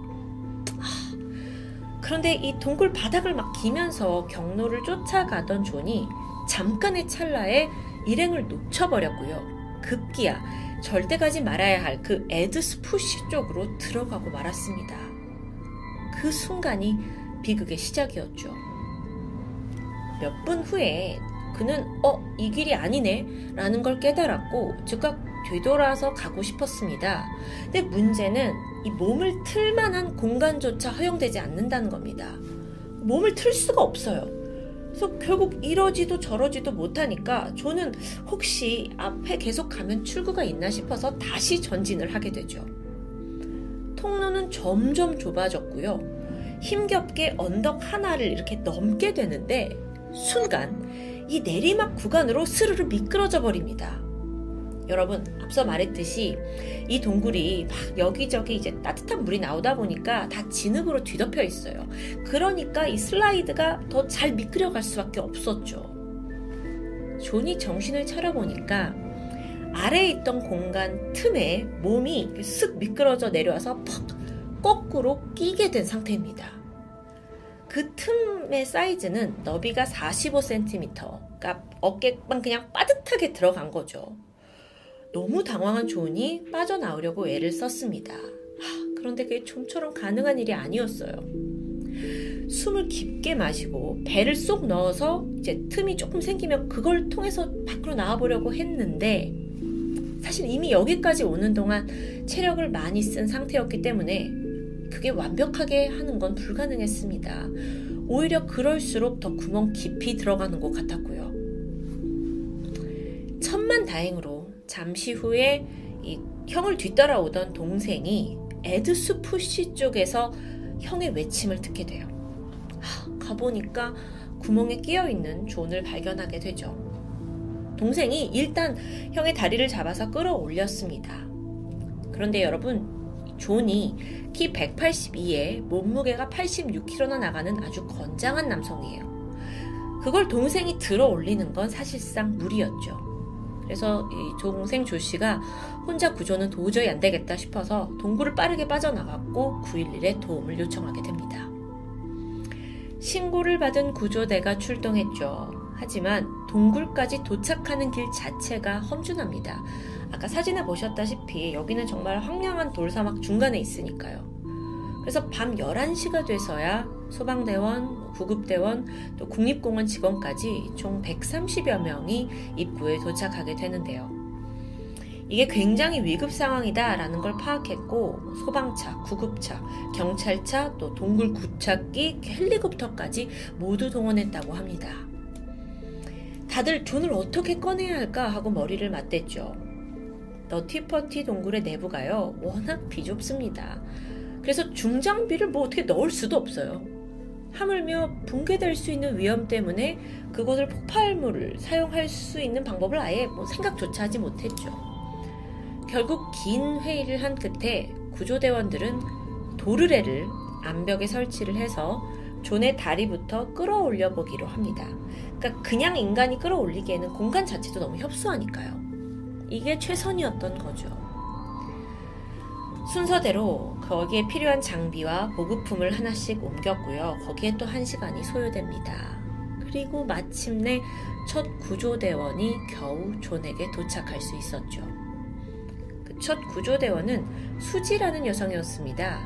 체구가 작기 때문에 동굴 틈을 빠르게 이동해서 통과했다고 하는데 존이 갇힌 곳에 도착해서 수지가 딱 눈에 마주한 건 그가 신고 있던 검정색 운동화 뿐이었습니다. 그러니까 몸이 거꾸로 박혀 있으니까 그거밖에 안 보이는 거예요. 사실 그때까지 조는 약 3시간 정도를 거꾸로 매달려 있었죠. 그러면 상당히 지쳤을 텐데 그래도 조는 음, 수지한테 와줘서 너무 고맙다. 나 너무 여길 나가고 싶다라고 말했습니다. 위급한 상황에서도 예의와 감사함을 잊지 않는 모습이 감동이었죠. 자, 이제 수지는 먼저 존의 다리에 밧줄을 연결했습니다. 그리고 무전기를 통해서 신호를 보냈죠. 외부에서 구조대원들이 도르래를 이용해서 존을 살짝 들어 올렸어요. 큰 힘으로 들어 올릴 수 있는 거니까요. 그러면서 약간의 틈이 생겼고 일단 수지가 여기서 구조보다는 물을 좀 흘려보내서 존에게 물을 제공합니다. 3시간 동안 뭐 아무것도 못했으니까요. 덕분에 조는 숨쉬기가 조금 편해졌고 좀 이제 상황이 괜찮아지나 싶었는데 잠시 후에 이제 만반의 준비를 한 구조대원들이 힘껏 밧줄을 잡아당깁니다. 아, 그런데 여기서 또 문제에 직면해요. 암석에 고정을 해뒀던 이 도르래가 점점 약해지기 시작하는 겁니다. 이 동굴, 물이 흐르는 온수 동굴이에요. 그래서 암석들이 오랫동안 습기에 노출되어 있죠? 그러니까 그렇게 단단하지 않았던 겁니다. 그래서 온 힘으로 줄을 잡아당겼지만 결국 도르래가 존의 무게를 감당하지 못했고요. 결국 통째로 뽑혀버려요. 도르래가요. 그럼 어떻게 되냐? 존은 오히려 떨어지는 힘 때문에 더 깊은 곳으로 미끄러지고 말았죠. 아, 정말 미쳐버리는 상황입니다. 한편 대원들은 존이 의식을 잃지 않도록 계속 말을 걸었습니다. 또 임신 중이던 아내도 한 걸음에 달려왔고요. 무전기를 통해서 남편과 계속 이야기를 하면서 포기하지 말라고 응원했죠. 하지만 여러분 현실적으로 존은 지금 몇 시간째 거꾸로 매달려 있는 상태입니다. 이건 인간의 심장과 뇌에 치명적인 무리를 주게 되죠. 게다가 동굴에 온수가 흐르면서 수증기가 생겨났고 이게 호흡을 방해하기 시작합니다. 상황이 점점 더 악화되고 있어요.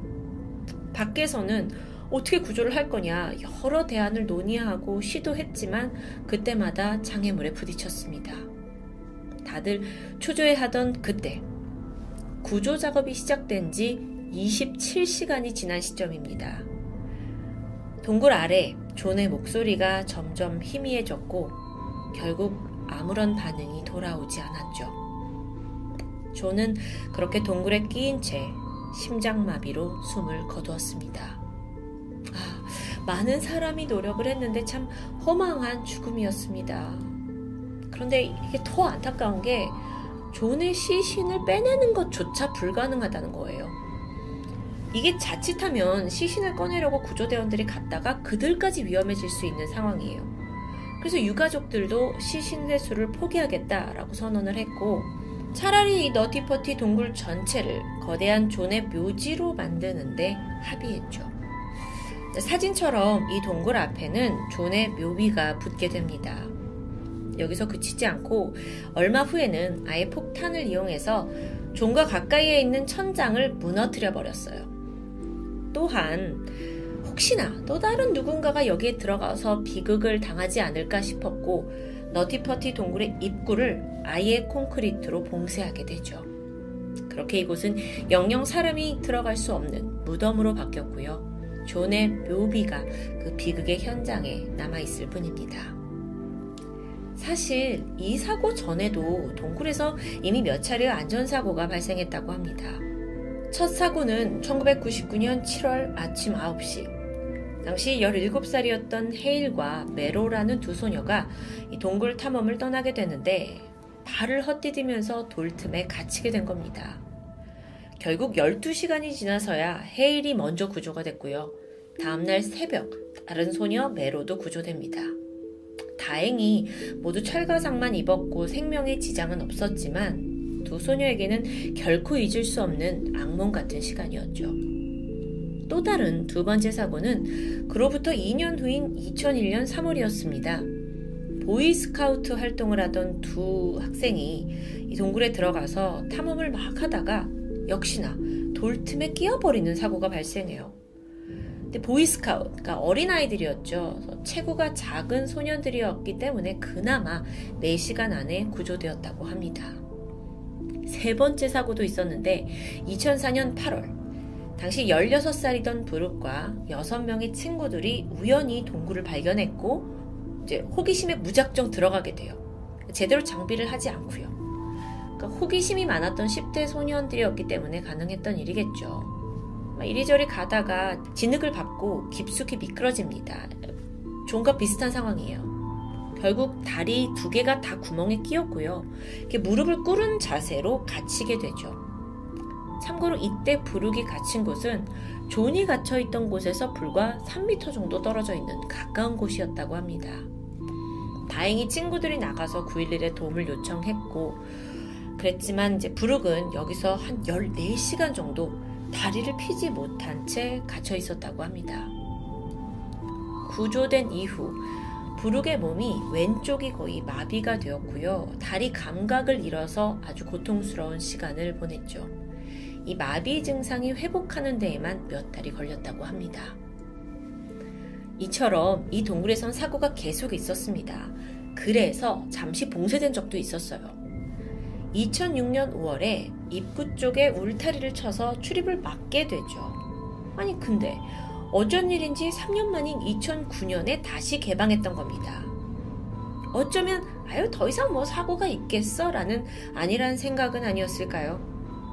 개방한 지 6개월 만에 존 사망 사건이 벌어졌던 건데요. 그러니까 어쩌면 여길 계속 봉쇄해 놨더라면 막을 수 있었던 사건입니다. 나중에 이제 알려진 바에 따르면 그 수많은 사고를 겪고 3년간 봉쇄된 사이에서도 사실 여기에 대해서 위험한 지역이다 라고 알려주지 않았다고 해요. 그리고 다시 개방됐을 때 어디가 위험하다, 뭐 사고 다, 다발 지역이다 이런 경고 표지판 그리고 안전장치도 전혀 갖춰지지 않았던 상태였고요.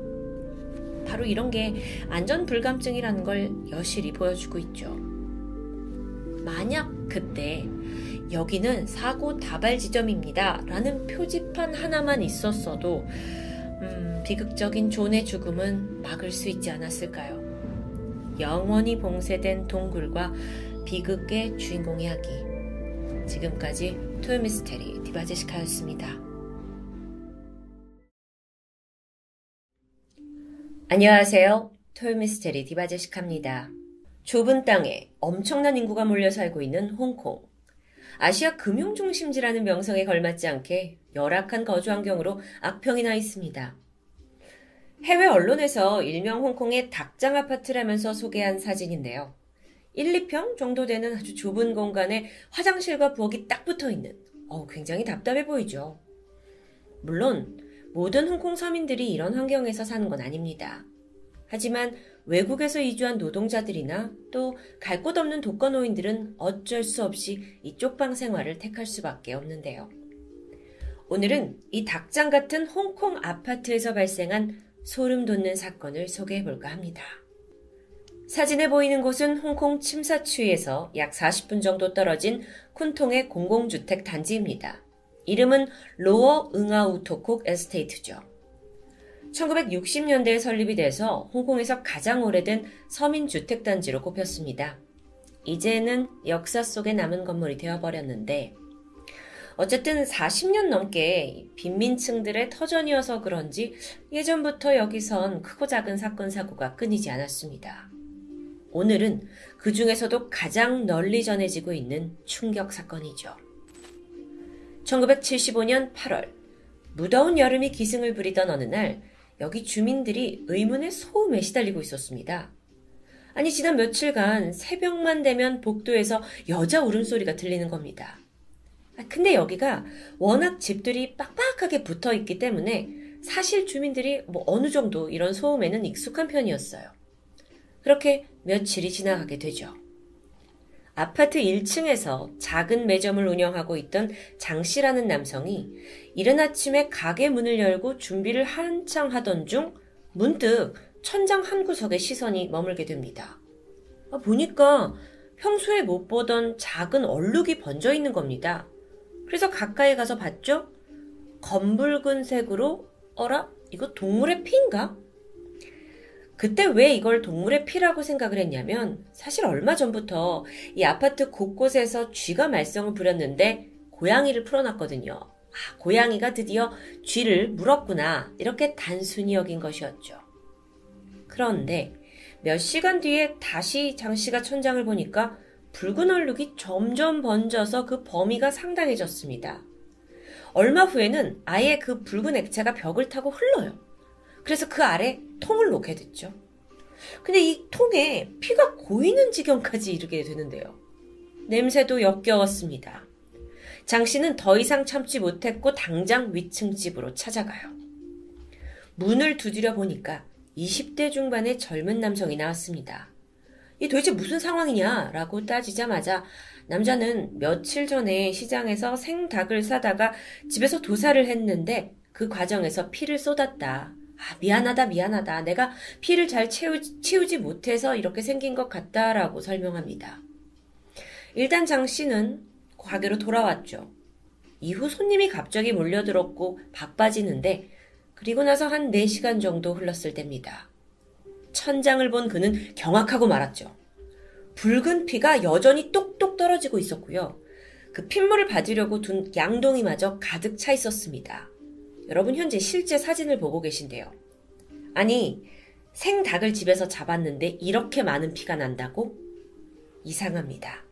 장 씨 또한 심상치 않음을 느꼈고 바로 경찰에 신고를 하게 되죠.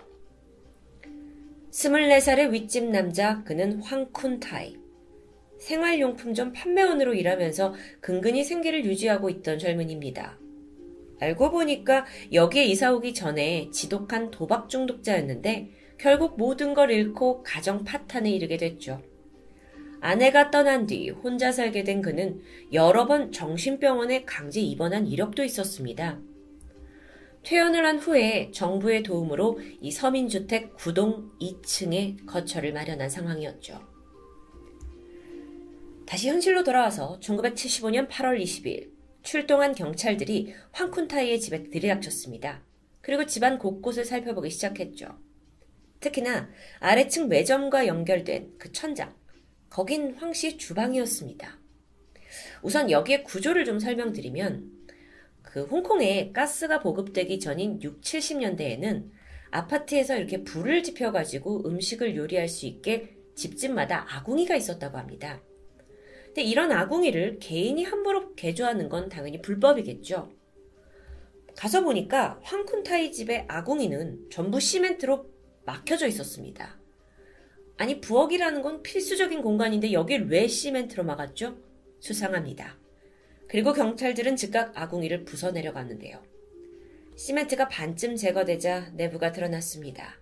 동시에 끔찍한 악취가 올라왔고 곧이어 그 부서진 구멍 사이로 사람의 다리로 보이는 토막이 발견됩니다. 경찰은 즉각 황쿤타이를 체포하게 되죠. 이후에 아궁이 여기에 들어있는 시멘트를 완전히 해체하기까지는 무려 4시간이나 걸리는 꽤 긴 작업이었습니다. 그리고 예상대로 내부에서 발견된 건 한여름 부패가 심하게 진행된 여성의 사체. 전신을 신문지로 겹겹이 쌓아놨어요. 다 피가 흥건히 젖어 있었죠. 숨진 여성은 54세의 리알라이. 놀랍게도 그녀는 같은 아파트 구동 2층, 그러니까 황 씨와 같은 층에 거주하던 이웃이었습니다. 그녀 역시 가족 없이 홀로 생활하고 있었는데 어쩌다 이웃의 아궁이에서 죽은 채 발견된 걸까요? 체포된 황 씨의 자백을 통해 두 사람의 관계가 드러납니다. 나이 차이가 꽤 났지만 이 둘은 다른 이웃들과는 좀 달랐어요. 사이가 꽤 좋았죠. 그녀는 황 씨를 아들아들 거리면서 친절하게 대해줬고 황 씨 또한 그녀를 양어머니라고 부르면서 따랐습니다. 어쩌면 외로운 생활 속에서 이 두 사람이 서로를 가족처럼 여기면서 의지했던 거죠. 그러던 어느 날, 황 씨가 퇴근을 한 후에 평소처럼 리알아이를 찾아가서 저녁을 먹으면서 이런저런 대화를 하던 중입니다. 어, 황 씨가 고민을 털어놓게 돼요. 아, 이 지긋지긋한 서민주택 좀 벗어나고 싶다. 나도 안정적으로 좀 삶을 꾸리고 싶다. 근데 워낙 이 홍콩의 집값이 비싸다 보니까 꿈도 꿀 수 없다 하는 뭐 이런저런 푸념이었습니다. 그런데 이 얘기를 가만히 듣고 있던 리아라이가 뜻밖의 제안을 합니다. 현재 자기가 살고 있는 집을 45만원에 사라는 거예요. 45만원. 이게 아무리 뭐 70년대라 하더라도 그 돈으로 집을 사는 건 불가능하죠. 그래서 황 씨도 놀라서 아니 왜 이렇게 싸게 집을 내놓는 거냐 라고 묻게 되는데 잠시 망설이던 리아라이가 어렵게 숨겨둔 사정을 털어놓습니다. 과거에 원래 그녀는 가장 친한 친구와 함께 여기에서 생활을 시작합니다. 하지만 몇 년 전에 우울증에 시달리던 그 친구가 집에서 목을 매고 자살하게 되죠. 리아라이에게도 이건 엄청나게 충격적인 일이었습니다. 어쩔 수 없이 이곳에 머무르긴 해야 했지만 그러는 내내 친구를 잃은 슬픔과 공포에서 벗어나지 못했는데요. 사실 뭐 여기는 워낙 추억이 많은 곳이라 떠나지 못하는 것도 있었죠. 그렇게 하루하루 나이가 든 리아라이는 마침내 나도 여길 좀 떠나고 이제 친구를 잊고 행복하게 살고 싶다라고 털어놓습니다. 황 씨는 이 사연에 상당히 놀랐지만 내심 저렴한 가격에 집을 살 수 있다는 기대감이 생기는 건 어쩔 수 없었는데요. 얼마 후 황 씨는 약속대로 리아라이에게 3천 홍콩 달러 45만 원을 지불합니다. 그런데 웬일인지 그녀가 며칠만 좀 더 기다려달라 하면서 차일피일 이사 날짜를 미뤄요. 돈은 이미 낸 상태인데요. 황 씨는 뭐 그럴 수 있다. 워낙 싼 집이니까 뭐 자기도 다른 공간을 구해야겠지 하고 흔쾌히 연기해 주었습니다.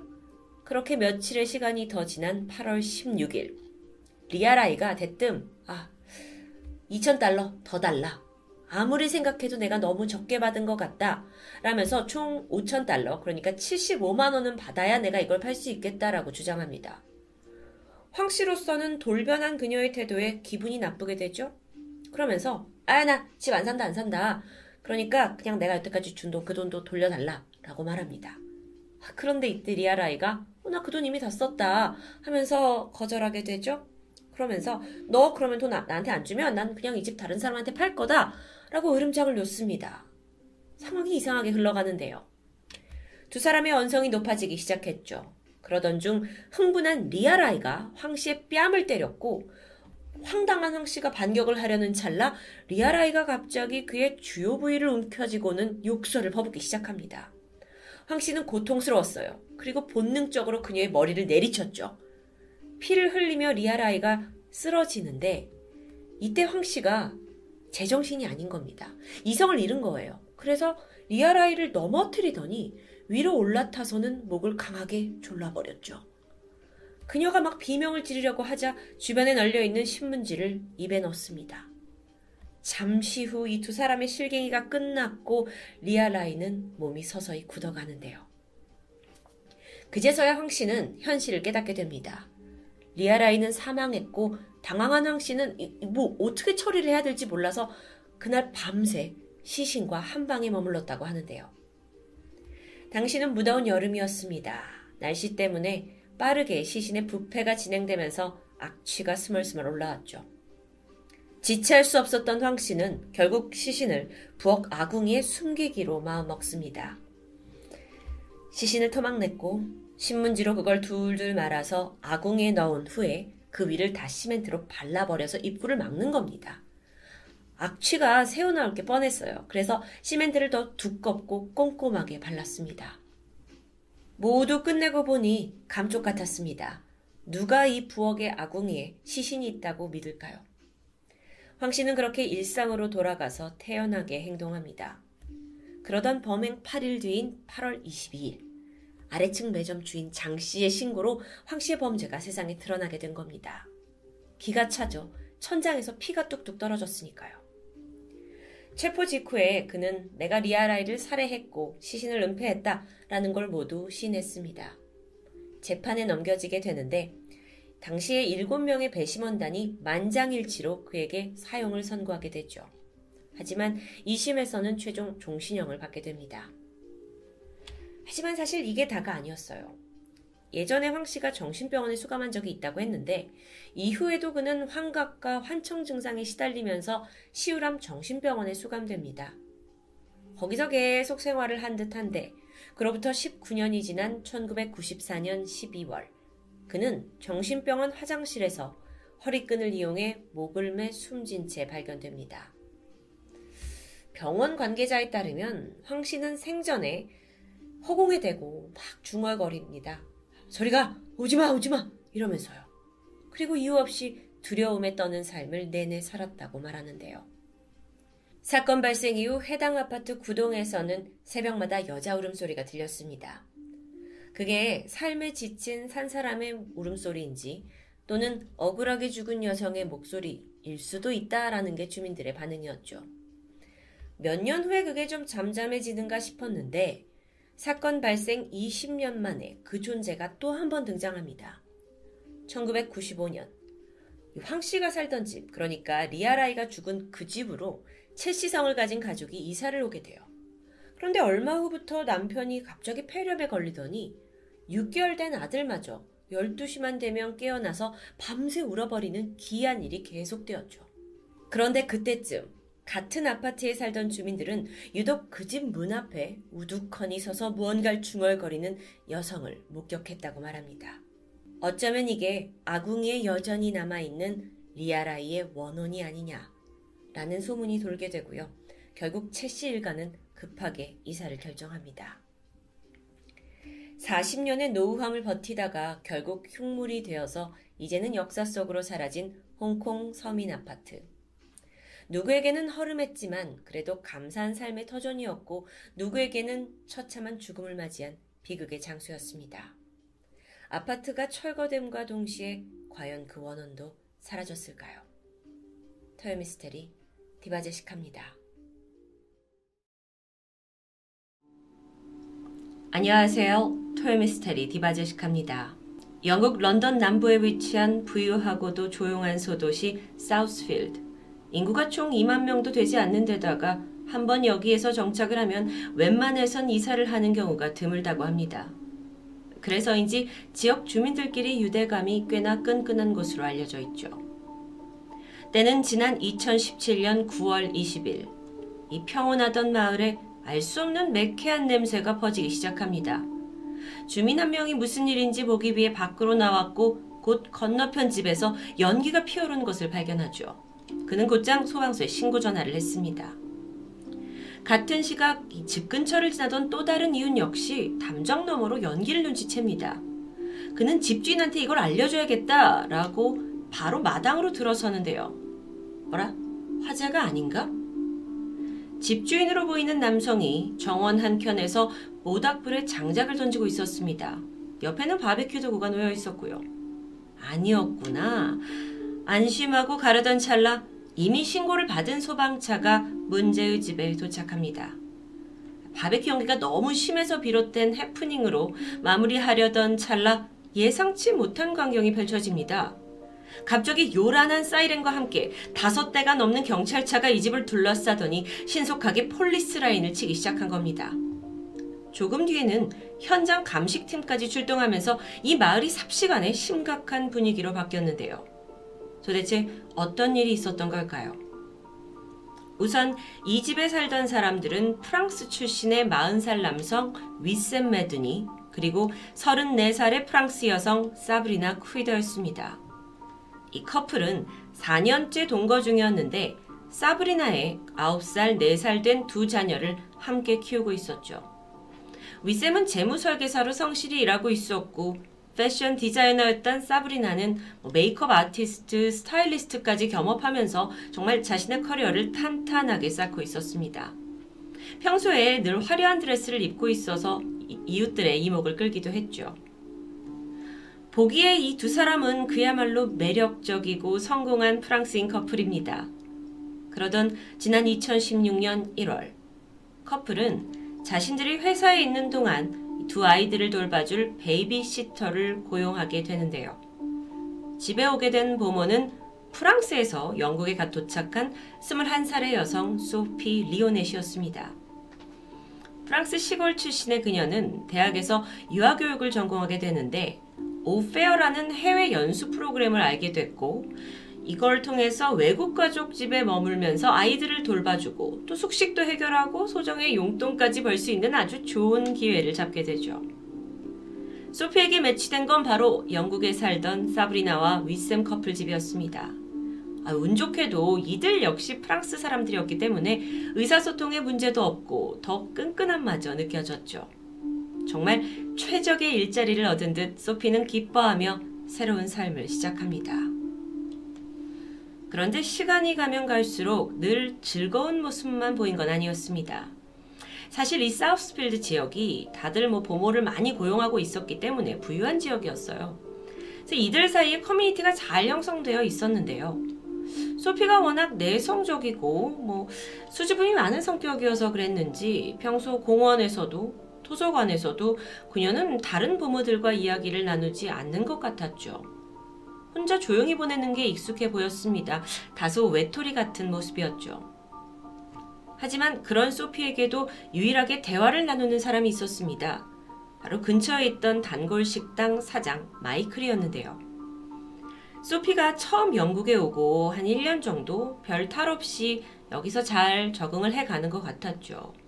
하지만 2017년 초 이 마이클의 가게에 들른 소피는 잘 지내고 있냐? 라는 질문에 어쩐지 우물쭈물하는 모습을 보였습니다. 사실 프랑스에 있는 엄마가 건강에 문제가 생겨서 집에 가보고 싶다라고 털어놓게 되는데 이야기를 들은 마이클은 그러면 내가 비행기 티켓을 사는데 돈을 보태주겠다고 했지만 소피는 웬일인지 집에 갈 수 없다면서 고개만 졌습니다. 실제로 추후에 추적을 해보니까 소피의 엄마가 집에 오고 싶다는 딸을 위해서 계좌로 비행기 티켓 값을 입금하게 돼요. 하지만 며칠 후 별안간 사브리나가 직접 소피의 엄마에게 전화를 걸어서 문제가 잘 해결되었다면서 이 프랑스행을 거절하게 되죠. 그럼에도 마이클이 보기엔 소피의 상황이 나아지지 않는 것 같았습니다. 아니 보니까 점점 몸이 야외어 같고요. 어떤 날은 머리도 빗지 않은 채 똑같은 어제 입은 똑같은 옷을 입고 계속 나타나는 겁니다. 그리고서는 과자 한 봉지를 사서는 막 허겁지겁 먹고 사라지곤 했어요. 그러던 어느 날 소피가 마이클 앞에서 벼란간 눈물을 흘리게 됩니다. 그리고 그 이유를 들어보니 믿을 수 없을 만큼 충격적이었는데 집주인 사브리나가 그녀를 구타했다는 겁니다. 자초지종을 보니까 사브리나의 다이아 반지 하나가 없어졌는데 보모인 소피 네가 훔친 게 아니냐며 추궁을 했고 그 끝에 손찌검을 했다는 겁니다. 근데 이것뿐만이 아니었어요. 소피가 소소한 뭐 집안일 실수를 할 때마다 사브리나의 폭행은 지속적으로 이어졌습니다. 좀 과했죠. 그래서 마이클이 그러지 말고 새로운 일자리를 내가 소개해 주마 라고 했지만 나중에 이걸 알게 된 사브리나가 마이클의 가게를 찾아와서 소리를 지르고 분노를 하면서 결국 모든 건 무산됩니다. 그렇게 불안한 날들이 이어지던 2017년 9월 20일 그날 사브리나의 집 정원에서 불이 났다는 신고가 들어왔고 소방관이 방문한 상황이었죠.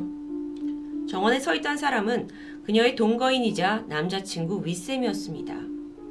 그는 경찰에게 태연이 양고기를 굽고 있어서 이렇게 연기가 났다라고 설명했지만 불길이 이게 너무 세서 위험하다라고 장작불을 꺼내 꺼달라라고 요청하게 되죠.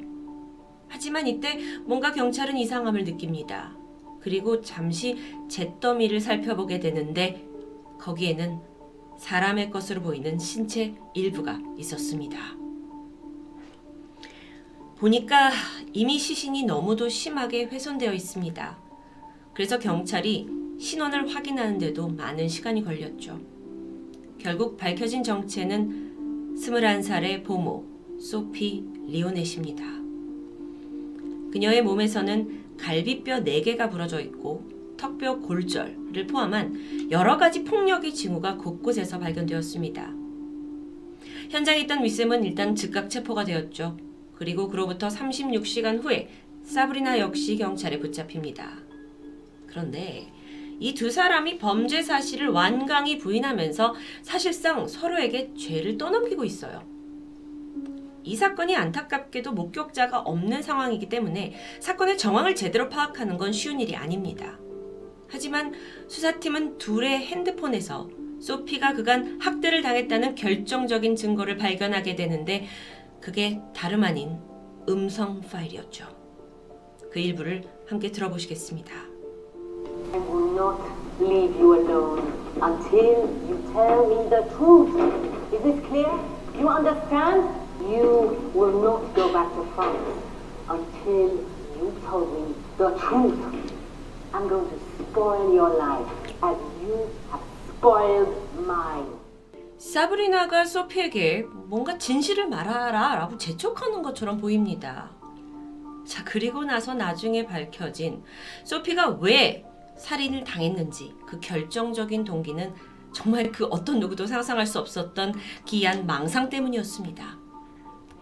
사브리나는 현재는 윗쌤과 연인 관계로 동거를 하고 있지만 사실 그녀는 2011년부터 13년까지 약 3년간 교제하던 마크 월튼이라는 전 남자친구가 있습니다. 네, 이 사람이 1990년대 전 세계적으로 인기를 누렸던 아일랜드 출신의 보이밴드 창립 멤버이기도 하죠. 유명한 사람이에요. 사브리나는 당시 그에게 집착에 가까운 사랑을 퍼부었습니다. 하지만 동시에 이 사브리나가 경계성 성격 장애를 가지고 있어서 종종 화와 분노를 주체하지 못하고 지나가는 사람한테 갑자기 소리를 지르는 등 이상 행동을 보였다고 합니다. 결국 옆에서 견디다 못한 마크는 이별을 결심하게 되는데 뭐 그러고서도 사브리나가 현재 살고 있는 이 영국의 집세를 몇 달간 내주기도 했죠. 그러다 얼마 후에 마크가 완전히 그녀를 향한 재정적인 지원을 끊게 되자 사브리나의 분노는 극에 달하기 시작했습니다. 그러면서 마크가 자신을 스토킹하고 있고 내 가족들에게까지 해를 끼친다며 스무 번 넘게 경찰에 신고했죠. 하지만 이건 모두 거짓이었습니다. 그런 전적이 있던 여자예요. 이후에 사브리나는 어릴 적부터 알고 있던 윗샘과 결합해 동거를 하게 되는데 그리고 소피가 보모로 발탁된 지 얼마 지나지 않고서 마크가 전 남자친구 마크가 아예 미국 LA로 이주했다는 소식이 들려왔습니다. 이때 사브리나가 느꼈던 감정은 아, 마크가 이제 완전히 내 손을 떠났구나. 내가 더 이상 그 사람을 통제할 수 없구나라고 느꼈고 갑자기 분노가 치밀었죠. 그리고 그 분노는 어린 보모에게 그대로 퍼부어졌습니다. 사브리나의 망상 속에서 소피가 이 보모 소피가 자신 몰래 마크와 내통하고 있다고 믿기 시작한 겁니다. 여러분, 마크와 소피는 내연 관계조차 아니고 둘이는 사실 본 적도 없는 거예요. 그런데 이 두 사람이 자신을 망치기 위해서 어떤 꿍꿍이를 벌이고 있다라고 확신하게 되는 거죠. 그래서 앞서 들으셨던 이 음성 파일은 진실을 말해라 라는 사브리나의 협박입니다. 그 음성 파일에는 언어적인 협박뿐 아니라 음, 지금은 공개되지 않았지만 신체적인 고문을 의심케 하는 정황도 담겨 있었습니다. 뭔가 이렇게 뺨을 때리는 소리가 녹음되어 있었기 때문이죠. 수사관에 의하면 이 학대가 무려 8시간 반 동안 이어졌고 사브리나가 전기선을 이용해 소피를 폭행한 게 확인됩니다. 그런데 여기서 좀 더 황당한 건 윗셈이에요. 사브리나의 행동에 동조를 하면서 이 21살 보모를 같이 공주에 몰아넣었습니다. 여권을 빼앗았고 너는 프랑스에 돌아가지 못한다. 앞으로 한 40년간 여기에 감금될 거다라는 협박이 이어졌습니다. 아니 사브리나는 망상에 빠진 사람이라지만 도대체 왜 윗셈까지 이러느냐? 이 부분에 대해 전문가는 윗셈이 사브리나를 잃고 싶지 않아서 그녀의 마음에 들기 위해 무엇이든 그녀의 편에 서서 행동한 잘못된 결과라고 분석합니다. 어쨌든 8시간 반의 고문을 견디다 못한 소피는 마침내 네, 제가 마크 월튼과 공모했고 당신을 망치려 했습니다라는 거짓 자백을 하게 되죠. 커플은 이 모습을 영상으로 찍어 남겨두기도 했습니다. 그렇게 자백을 했는데도 몇 시간 후 소피는 싸늘한 주검이 돼서 이 집 정원에 있는 장작 더미에서 발견된 상황입니다. 시신의 상태가 너무 좋지 않았기 때문에 정확하게 그녀가 어떻게 죽음을 맞았는지는 알 수 없었습니다. 사브리나는 폭행을 한 것은 인정했지만 죽음에는 관여하지 않았다고 말했고요. 대신 소피가 죽던 날 남자친구 윗쌤이 욕실에서 그녀를 물고문 한 걸 봤다고 말했죠. 하지만 윗쌤은 달랐습니다. 정확히 이 주장과 반대로 내가 자고 있었고 소피가 그녀에게 물고문을 한 거라고 말하는데요. 이후 영국에서는 강력한 조사가 이뤄졌고 결국 이 두 사람이 함께 소피를 물고문했다는 것이 밝혀집니다. 자, 그렇다면 죽은 그녀의 시신을 어떻게 처리할까 두 사람이 고민을 하다가 결국 불태우는 방식을 선택했는데 덜미가 잡히고 말았던 거죠. 뒤어 열린 재판. 사브리나와 윗셈은 소피에게 자신들이 한 가학적인 고문과 폭행에 대해서 어떠한 죄책감도 표현하지 않았습니다. 이 두 사람이 완전히 완전히 잘못된 그 망상의 세계에 갇혀 있는 것처럼 보였어요. 둘의 살인 혐의는 인정되었고 두 사람 모두 무기징역을 선고받아 현재 복역 중입니다. 불과 몇 년 전에 발생한 사건이라고 정말 믿기 힘든 엽기적인 사건. 당시 이 스토리를 취재한 영국과 프랑스 양쪽 언론사들 모두 아니 이게 진짜 실화냐 웬만한 소설과 영화보다 더 기이하다라고 혀를 내둘렀다고 하는데요. 이제 막 갓 성인이 된 순진하고 어린 보모에게 한 커플이 저지른 범죄. 이 사건을 두고 많은 사람들이 안타까워했지만 한편으로는 의문도 있습니다.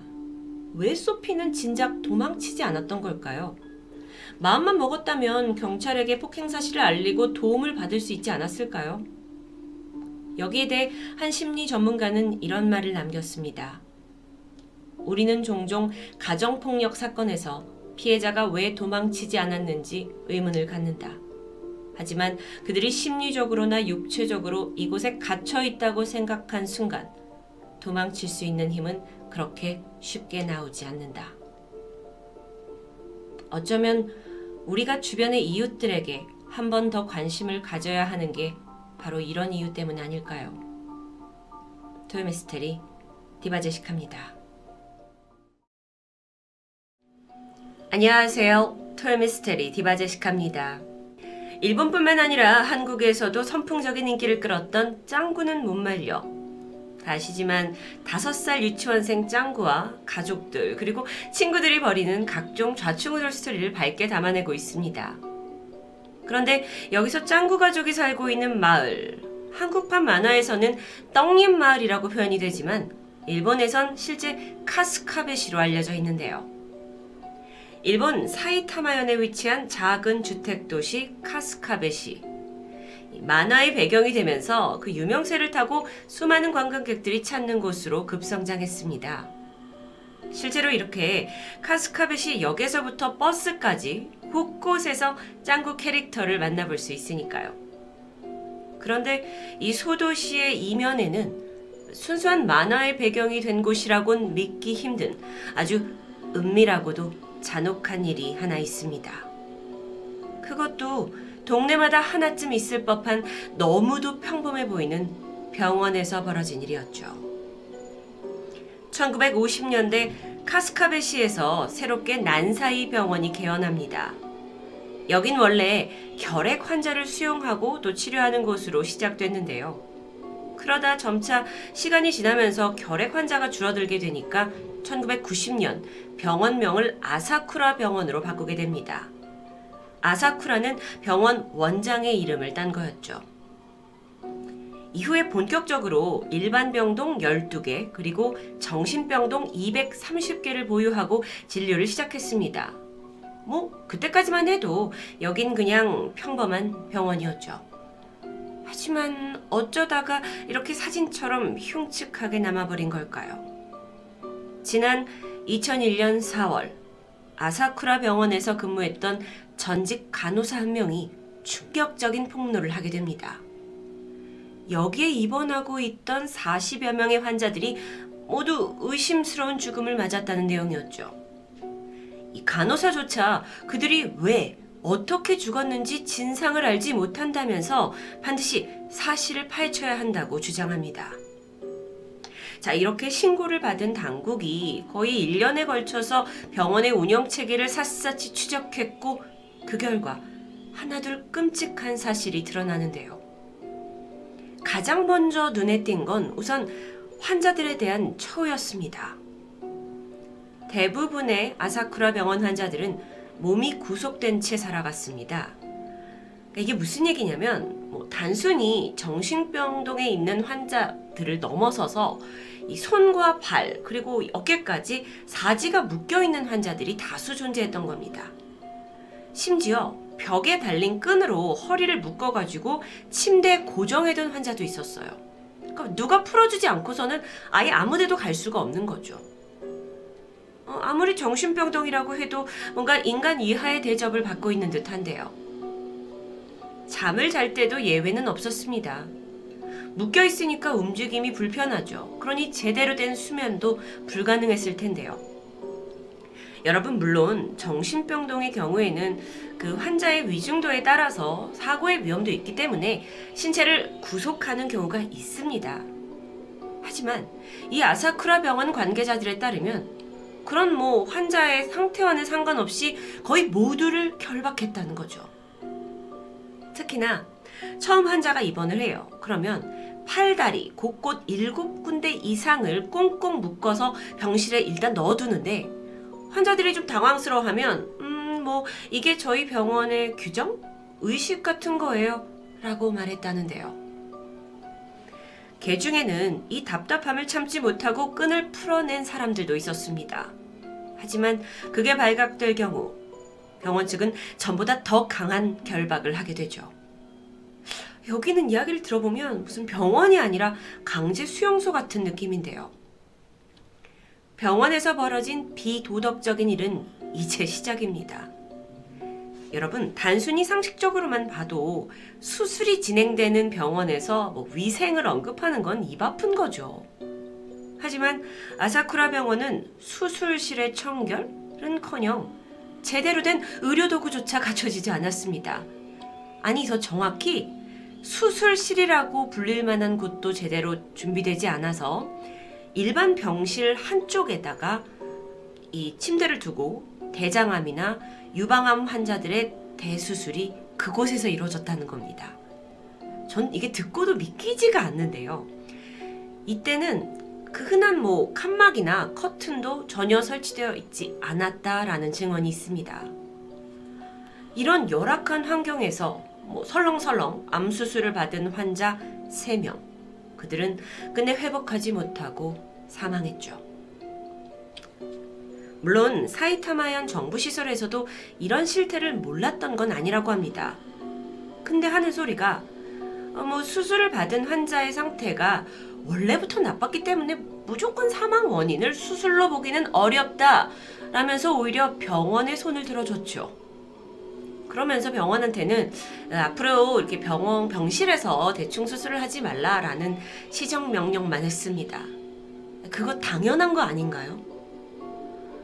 덕분에 사망자가 속출한데도 불구하고 아사쿠라 병원은 아무런 법적 처벌을 받지 않게 되죠. 일반 병동이 있긴 했습니다. 그런데 또 이상하게 이게 사이타마 현에 사는 주민들에게는 오픈이 되지 않았다고 해요. 환자가 와서 수술이나 치료를 받아야 하는데 보호자의 사인 없이 그냥 개인 동의만 받아서 간결하게 진행이 됐기 때문에 안에서 어떤 일이 벌어지고 있는지 사실상 사람들은 쉽게 알지 못했죠. 자, 그러면 이제 본격적으로 이 병원이 저지른 최악의 악행을 알아볼까요? 아사쿠라 병원은 IVH 치료라고 불리는 주사요법을 즐겨 썼습니다. 이걸 소위 말해서 정맥주사로 이해하시면 될 텐데요. 원래는 식사를 할 수 없는 상태의 환자한테 높은 칼로리의 영양제가 들어있는 링겔로서 정맥에 영양분을 공급하는 의료 행위입니다. 근데 문제는 아사쿠라 병원에서는 멀쩡히 밥을 먹을 수 있는 식사를 할 수 있는 환자에게도 이 IVH를 투여하고 있었다는 거예요. 이건 불법입니다. 병원 간호사들은 환자의 상태를 기록하는 차트에다가 어, 환자가 식욕이 있는데요? 라고 쓰는 것조차 금지당했습니다. 그러면 대부분의 환자들은 식욕 부진이다 라고 진단이 됐고 식사 대신 그냥 주사 한 방으로 해결해 버리는 거죠. 문제는 정상적인 사람한테 IVH를 계속 투여할 경우 영양과 체내 균형이 무너집니다. 그리고 이게 결정적으로 신장 기능을 저하시키죠. 이걸 계속 지속되면 신체 곳곳이 자기 기능을 못하면서 면역력 약해지고 또 감염에 노출된 위험도가 급격히 상승합니다. 특히나 뭐 위생에는 관심도 없는 이 아사쿠라 병원이었다면 감염의 위험성은 더 컸겠죠. 그렇게 병원은 환자들을 결박해놓고 매일같이 안정제와 IVH를 대량 투여했고요. 심지어 간호사한테 오늘 IVH를 누가 먼저 투여받을지 환자를 랜덤으로 고르라는 폭로도 이어졌습니다. 그러니까 환자를 환자로 보지 않았던 것 같아요. 그래서 일부 간호사들도 이런 병원의 지침에 불만을 갖고 어, 이거 좀 아니지 않냐라고 항의했지만 그들은 결국 해고됐습니다. 병원 원장의 말에 절대 복종할 수 있는 직원과 간호사들만 자리를 보존할 수 있었죠. 이쯤 되니까 좀 궁금해지는데요. 왜 병원이라는 이름을 달고 이렇게 비정상적으로 참혹하게 운영을 해야 했던 걸까요? 그건 바로 돈 때문이었습니다. 병원 측에서는 환자들이 와서 입원을 해서 이 사람들을 치료해서 버는 돈보다 다른 돈에 집중했어요. 무분별하게 링게를 맞춰서 신장 기능을 떨어지게 했고요. 다시 이걸 치료해야 한다는 명목으로 각종 약품과 항생제를 사들였습니다. 그리고 그 돈은 치료 보상의 명목으로 정부에 청구됐죠. 그러니까 쉽게 말하면 정부로부터 보조금을 받기 위해서, 의료 보조금을 받기 위해서 더 많은 환자들을 만들어내고 이걸 유지해야 했던 겁니다. 보통 우리가 병원은 살려고 들어갑니다. 하지만 이 병원에서는 의문의 죽음으로 처리된 환자들만 40명. 그렇다면요. 분명 유가족들이 들고 일어나지 않았을까요? 사실상 전직 간호사가 이 모든 걸 폭로하기 전까지 병원에서 벌어진 일들이 비밀에 붙여진 이유는 따로 있습니다. 아사쿠라 병원의 입원 환자 90% 이상은 치매를 앓고 있는 고령 노인. 그중 40%는 노숙자 또는 기초생활수급자였습니다. 병원은 혹시 모를 논란을 피하기 위해서 일부러 무연고자나 아예 가족의 방문이 없는 노인들을 적극적으로 수용했고요. 환자는 뭐 부당한 치료를 받아도 딱히 항의할 방법이 없었던 거죠. 이런 잔혹한 행위 속에서 한 노인은 죽기 직전까지 팝, 팝, 이라고 막 배고픔을 호소했다는 폭로도 있었습니다. 어떤 환자들은요, 이게 좀 뭔가 이상하다라는 상황을 인지하고, 아, 나는 사지가 멀쩡하다. 정신병이 아니다. 구속을 풀어달라. 라고 절규했지만, 그는 병원의 돈이었습니다. 병원의 이익을 위해 결코 이곳을 빠져나갈 수 없었죠.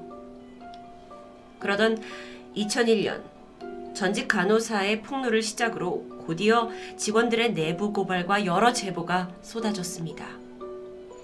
이들은 사이타마현 보험사에 병원의 실체를 고발했고 마침내 현장 검사와 추적이 이루어지면서 이 병원의 민낯이 일본 전역에 알려지게 되죠.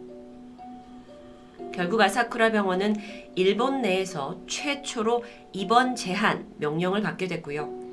2001년 7월 끝내 폐원합니다. 하지만 그렇다고 모든 게 해결된 건 아니에요. 법적 처벌을 해야 하죠. 그리고 또 의문사로 처리된 이 40명에 대한 건 어떻게 해야 되죠? 문제는 이 40명이 정말 어떻게 죽었는지 증거를 찾아내는 것이 불가능에 가까웠다고 합니다. 게다가 이 일을 제기하는 유가족도 없어요. 그러니까 끝내는 이들에 대한 정확한 사망 원인은 규명되지 못하고 사건은 묻혀버립니다. 그럼 최소한 병원 원장은 제대로 된 처벌을 받았을까요? 사진 속 바로 이 사람이 당시 아사쿠라 병원의 원장입니다. 그는 설립자인 아버지로부터 이 병원을 물려받았던 후계자였죠. 환자는 그저 돈벌이다 라고 생각한 그는 이후에 조사를 받긴 했습니다. 하지만 살인에 있어서는 증거 불충분으로 처벌을 피하게 되죠. 병원이 폐업을 했다 하지만 사실 그 이유는 과잉 진료, 그래서 부당한 보상을 받았다라는 이유 그 하나였습니다. 사망 사고에 대해 설명해 봐라 그랬더니 아, 물론 긴급 수술을 뭐 내가 지시한 적은 있지만 워낙 상태가 위중했다라고 변명을 했고요. 환자들을 네가 이렇게 부당하게 결박했냐라는 데에 대해선 절대 그런 일이 없었다라고 강하게 부인해 버렸죠. 결국 원장은 의료기록 허위 기재라는 명목의 처벌만 받았고요. 2001년 7월 보건의료인 등록이 취소됩니다. 아직 사이다 사건 아닙니다. 등록이 취소됐지만 의사 면허는 그대로 유지되기 때문에 뭐 성형이나 미용 같은 의료 진료는 언제든지 일본 내에서 가능하고요. 그마저도 5년 후에는 다시 개업할 수 있게 되는 상황이죠.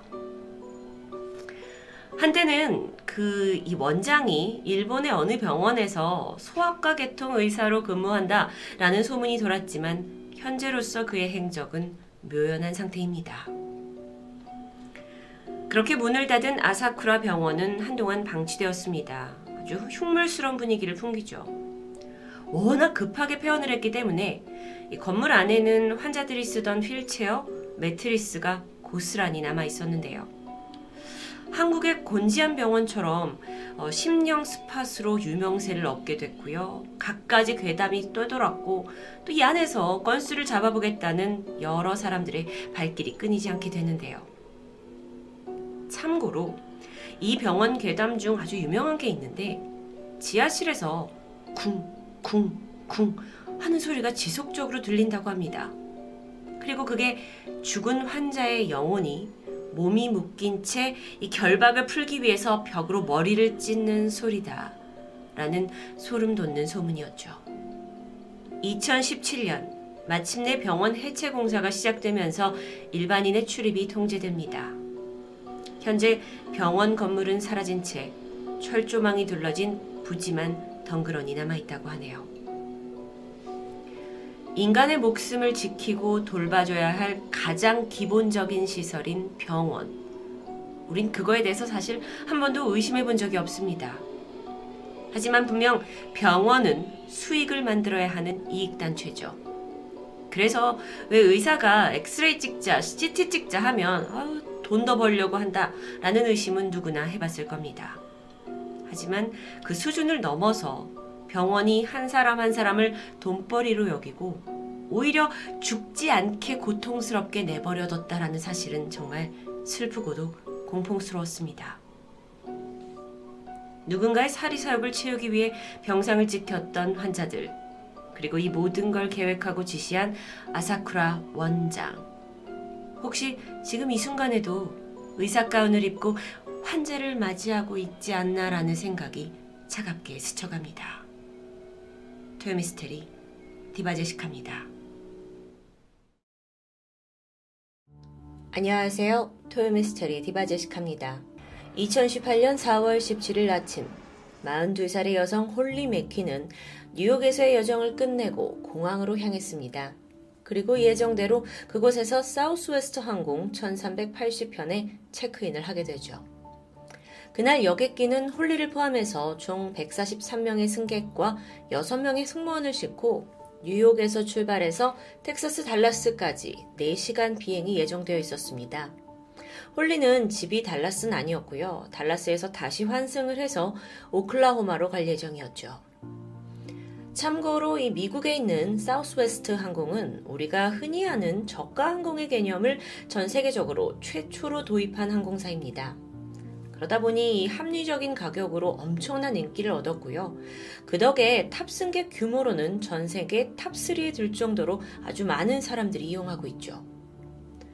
그날 오전 10시 30분, 홀리는 탑승 수속을 끝내고 비행기 내부로 들어섰습니다. 그리고 신중하게 어떤 좌석에 앉을지 고르기 시작했죠. 아, 이게 좀 특이하죠?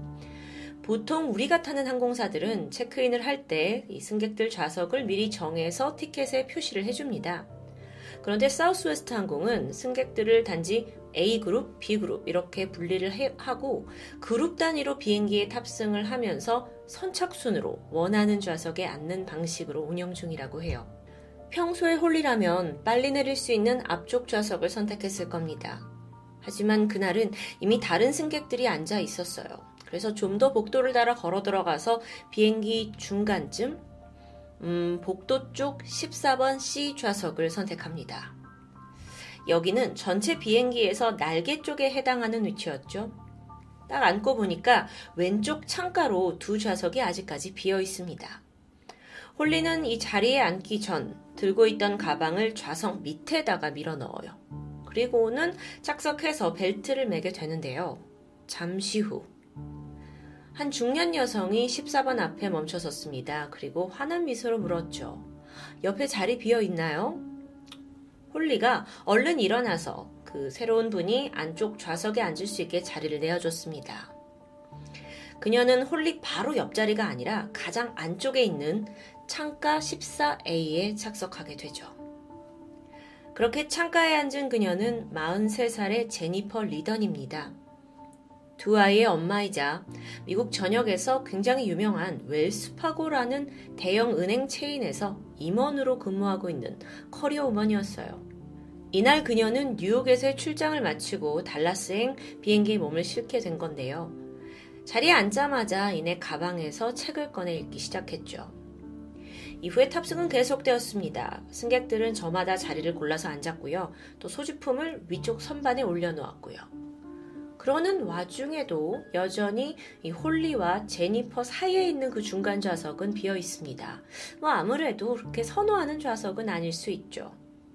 하지만 잠시 후 앞에 한 앳된 소녀가 멈췄습니다. 그녀가 14번 B 그 중간 좌석에 앉았고요. 안전벨트를 매고는 바로 휴대폰만 보는 듯 했죠. 그렇게 조금 시간이 지나 모든 승객들이 탑승을 마쳤고 승무원들은 비행기의 입구를 닫고 안내방송을 시작합니다.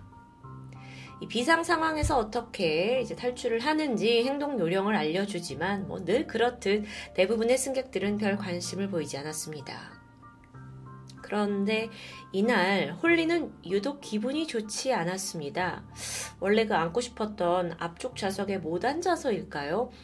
아니면 탑승 직전에 커피를 좀 많이 마셨는데 화장실에 가고 싶었던 겁니다. 그래서 사실 조금 전에 승무원한테 아, 화장실에 좀 가도 되겠냐라고 물었지만 안 된다. 곧 이륙을 한다 하면서 저지를 당한 상황이었죠. 잠시 후 비행기는 굉음을 내면서 속도를 올렸고 이내 공중으로 떠올랐습니다. 홀리는 눈을 감은 채 자리에 앉아서 좀 기다리게 돼요.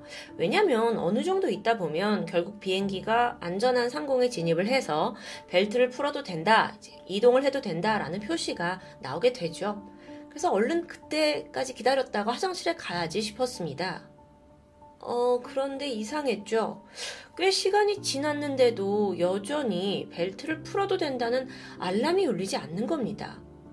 그리고 얼마 후에 방송이 나오는데 어, 승객 여러분, 강한 기류가 감지되니까 반드시 안전벨트를 착용하고 있으세요. 라는 내용입니다. 그러더니 잠시 후에 비행기가 막 거칠게 좌우로 흔들려요. 요동쳤죠. 아, 오늘 아무래도 날씨가 영 좋은 날이 아닌가 싶었습니다. 그렇게 시간이 좀 지나서 오전 11시 4분, 그때까지도 기체는 계속 불안하게 흔들려요. 홀리는 결국 화장실을 포기할 수밖에 없었어요. 대신에 그냥 앉아있긴 좀 그랬고, 아, 밀린 업무라도 처리해야겠다라는 생각이 들었습니다. 그래서 몸을 숙여서 좌석 밑에 뒀던 그 가방에 손을 뻗게 되죠. 어라, 근데 비행기가 흔들리면서 이 가방이 좀 뒤쪽으로 넘어갔습니다. 그래서 손을 더 길게 뻗어야 했고, 가까스로 가방에 손이 닿는 순간, 굉음이 두 번 연속으로 들려왔어요. 이 첫 번째 펑 하는 소리였는데 이게 보니까 기체 왼쪽에서 난 소리인데 그게 약간 굉장히 가까워요. 14번 열의 바로 바깥쪽인 것 같았죠. 그리고 잠시 후에 두 번째 펑 하는 소리. 이건 사실 뭔가 바람이 슈 빠지는 듯한 느낌입니다. 뭐 업소용 청소기를 돌리는 것 같기도 했고요. 그러더니 즉각 이 비행기가 급격하게 왼쪽으로 기울면서 쿵 이렇게 급격히 하강하는 느낌이에요. 정말 평생 겪어보지 못한 그런 느낌이죠. 게다가 순간적으로 엄청난 추위가 기내에 퍼지게 되는데요. 자, 여러분, 이 모든 일은 그야말로 홀리가 잠시 이 가방에 손을 꺼내려고 넣었던 그 찰나에 벌어졌습니다. 이때의 홀리의 증언에 따르면 몸을 겨우 세웠어요. 그래서 도대체 무슨 일인가 하고 내부를 쳐다봤죠? 기내가 아비 규환입니다. 천장에서는 이미 산소 마스크가 떨어졌고요. 사람들은 막 거센 바람과 추위, 또 쭉 그 하강하는 공포에 막 비명을 지르고 있고요. 홀리 또한 일단 그 산소 마스크를 쓰려고 손을 뻗게 되는데요. 비행기가 막 이렇게 흔들리는 상황에서 그것조차 쉽지 않았다고 해요. 그래서 겨우 손에 잡아서 땡겨서 끼려고 하는데 또 하필 그 고무줄이 이 머리에 맞게 늘어나질 않는 겁니다. 그래서 어떡하지 어떡하지 하다가 다른 사람들은 어떻게 하는지 보려고 옆을 딱 보는 순간 하, 그곳에서 너무도 끔찍한 광경을 마주하고 말았죠. 아까 들었던 그 두 번의 굉음, 그게 뭐였는지도 그제서야 알게 됩니다.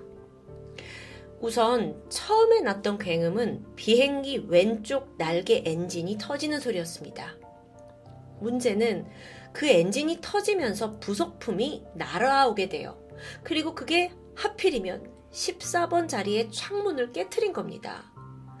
자, 창문이 깨졌다. 이제 무슨 문제가 발생하냐면요. 깨진 창문으로 비행기 내부의 산소가 슉 급격하게 빨려나가겠죠. 당시 비행기가 3만 피트의 아주 높은 상공을 날고 있었어요. 그래서 내부와 외부가 기압차가 엄청나요. 이런 상황에서 빠른 속도로 비행 중에 기체에 아주 작은 구멍이라도 나게 되면 그 영향은 가히 상상을 초월합니다. 비행기 전체를 다 기울게 하니까요. 그런데 더 큰 문제는 그 깨진 창문의 흡입력 때문에 창가에 앉아있던 제니퍼가 빨려 나가고 만 겁니다.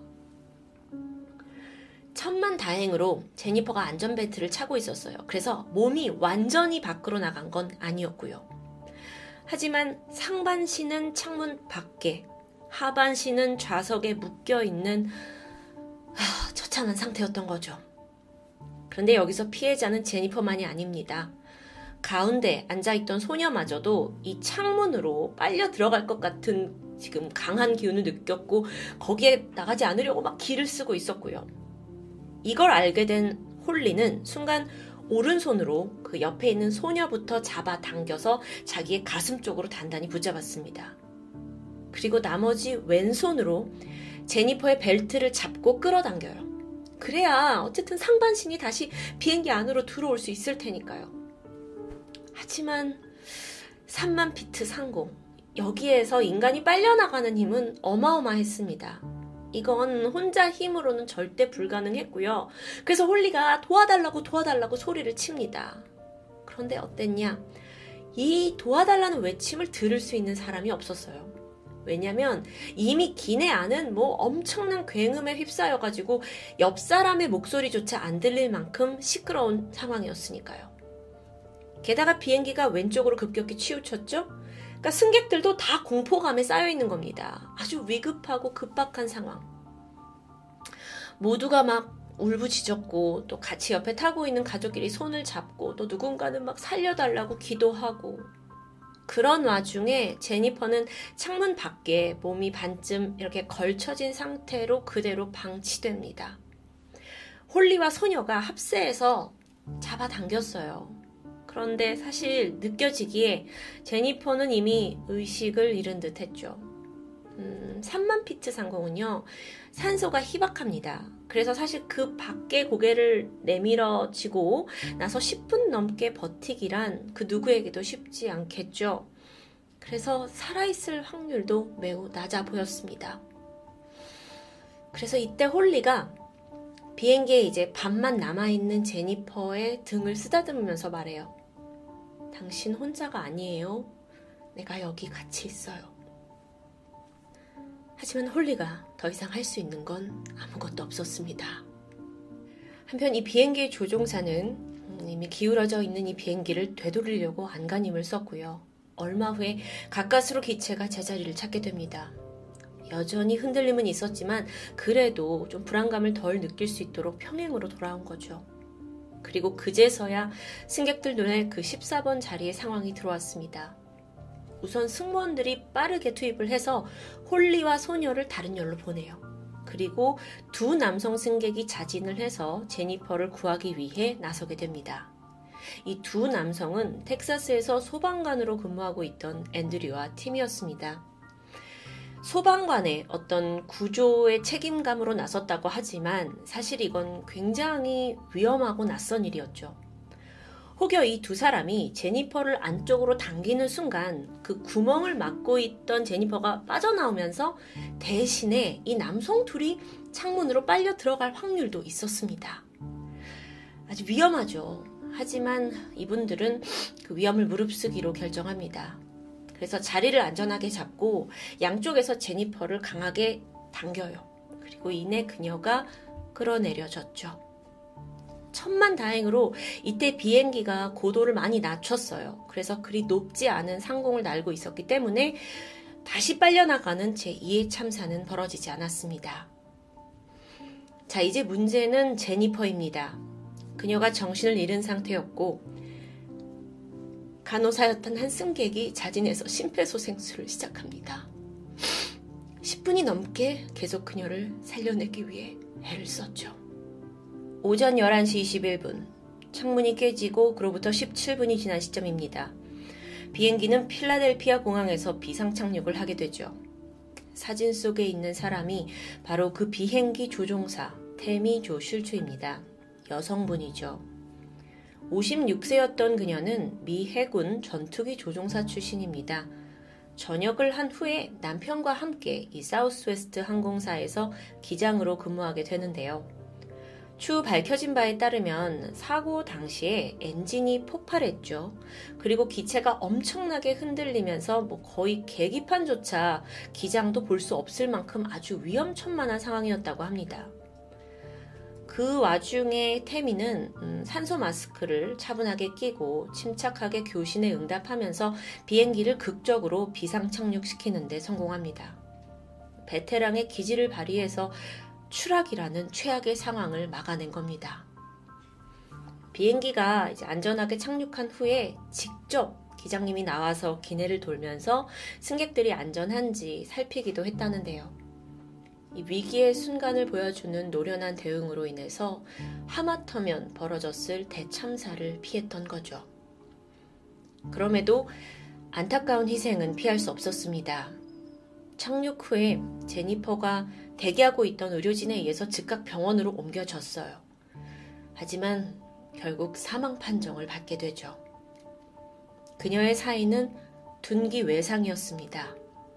이게 외부의 강한 힘으로 인해서 생기는 손상인데, 그러니까 숨을 못 쉬어서가 아니라 몸이 갑자기 창문으로 빨려 나갔죠. 근데 이때 이제 기체 바깥에서 이 부, 머리나 이제 상체 부분이 이리저리 흔들렸을 거고 이게 신체에 직접적인 충격을 가한 것으로 보입니다. 음, 당시 상공에서의 외부 기온이 영하 50도였다고 해요.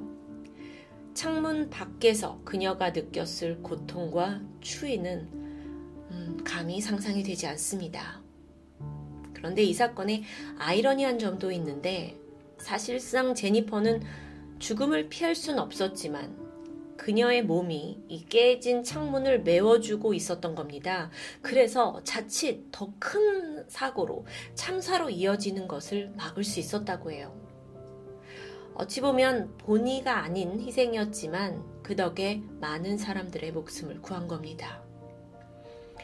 제니퍼는 생전에 대기업 은행에서 임원으로 일하면서 탁월한 리더십에 출중한 능력까지 촉망받던 사람이었습니다. 게다가 사회적으로 봉사활동도 자주 하면서 어, 선행을 이제 하는 분이셨기 때문에 더 안타까움을 안기게 되죠. 자, 그럼 도대체 사고는 왜 났던 걸까요? 미국 연방교통안전위원회의 조사 결과 사고 원인은 금속 피로로 인한 엔진 파괴였습니다. 쉽게 말해서 엔진에 균열이 나면서 그걸 덮고 있던 팬의 일부가 떨어져 나갔는데 그 파편이 유리창에 손상을 입혔던 거죠. 사고 기종은 보잉 737 2000년 6월에 첫 운영을 시작했다고 하는데요. 사실 사우스웨스트 항공사는 사건 6년 전에도 계속 엔진 종합 검진을 했다고 해요. 근데 그 당시에는 문제가 없었는데 균열도 없었고 이후 수차례 점검했는데도 불구하고 결국 비극을 막진 못했습니다. 이날 허망하게 목숨을 잃은 제니퍼 외에도 7명의 승객들이 추가로 부상을 더 입게 됐고요. 한편 사고가 분명 어떤 교훈을 남겨야 할 텐데 음, 당시에 그 승객들이 찍어둔 내부 사진이 인터넷에 떠돌면서 큰 이슈가 됐었죠.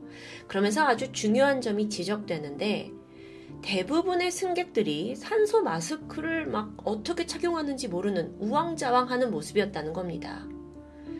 사실 승무원들도 뭐 승객에게 약간 의무적으로만 마스크 쓰는 법을 알려주죠. 또 우리도 뭐 비행기 타기 전에 이 마스크를 써볼 일이 사실은 없잖아요.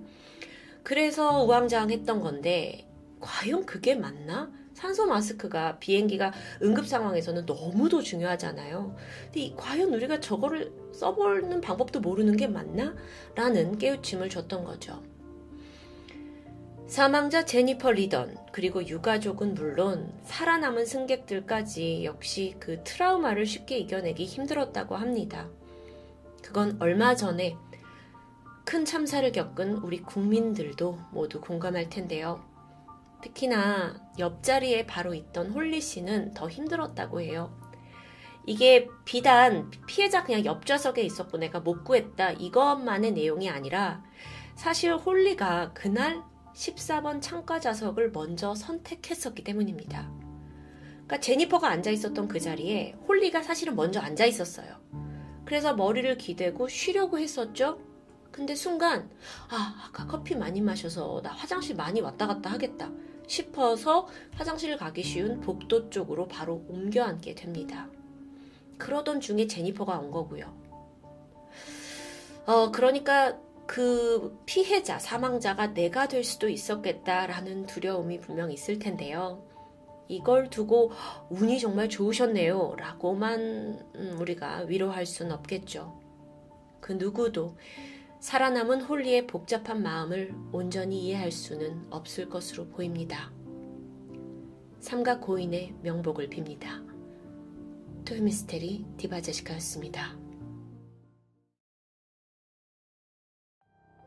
안녕하세요. 토요미스테리 디바제시카입니다.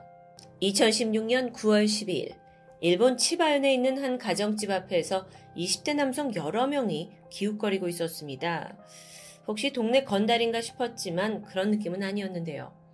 이들 모두 어딘가 긴장한 듯 초조해 보였죠. 그리고 잠시 후 이들의 신고를 받은 경찰이 도착을 했고 문제의 집 안으로 들어갑니다. 그리고 거실 중간에서 처참하게 토막난 시신을 발견하고 말았죠. 피해자의 신원은 21살의 남성 타케우치 료. 그는 2주 전부터 행방불명 상태였습니다. 이 밖에서 서성이던 남성들은 료를 찾아다니던 친한 친구들이었고요. 그런데 실종 2주 만에 다른 곳도 아니라 바로 그의 집 안에서 시체로 발견된 상황. 대체 어떤 일이 있었던 걸까요? 살인 사건임이 밝혀지고 가장 먼저 범인으로 지목된 사람이 있습니다. 료가 집에 없다라면서 친구들이 들어오는 걸 필사적으로 막았던 료의 친누나였는데요. 물론 인상이 다는 아닙니다. 하지만 보시는 이 사진 속에서 너무도 온순해 보이는 이 누나가 친동생을 토막살인했다고요? 너무 성급한 결정 아닐까요? 싶었지만 우선 꼬이고 꼬인 이 사건을 잘 이해하기 위해서는 타케우치 가족에 대해 알아보려고 합니다.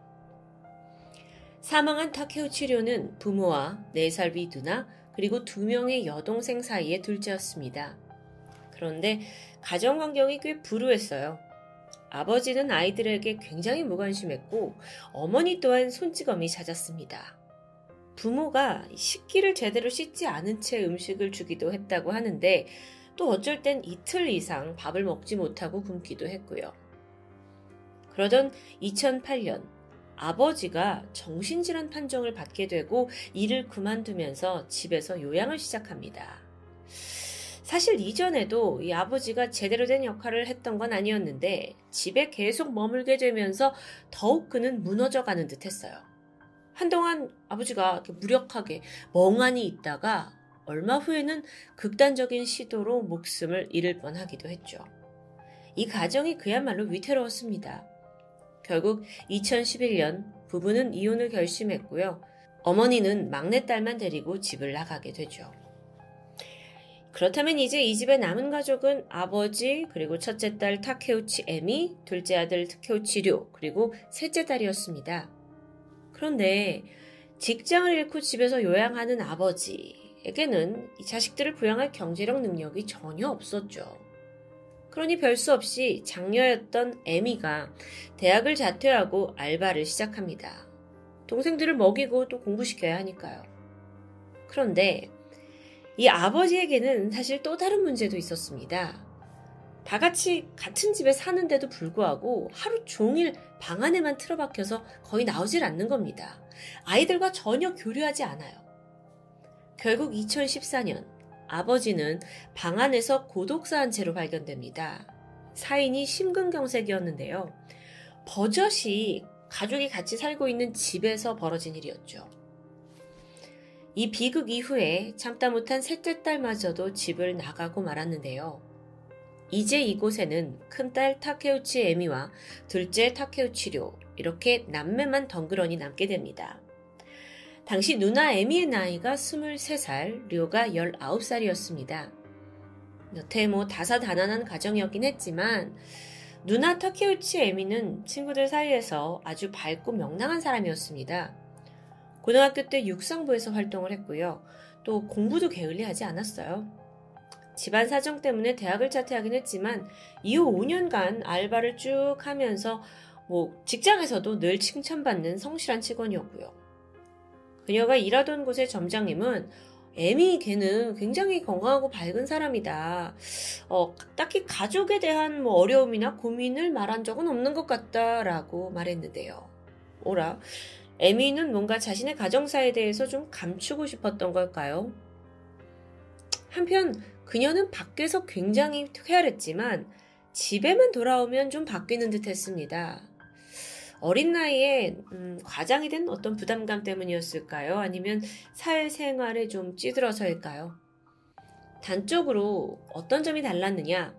그녀의 방을 보면 거의 뭐 쓰레기장이라고 해도 될 만큼 혼란스러웠다고 해요. 음식과 화장품, 속옷들이 그냥 어디 들어가지 못하고 한 공간 안에 그냥 아무렇게나 널브러져 있는 겁니다.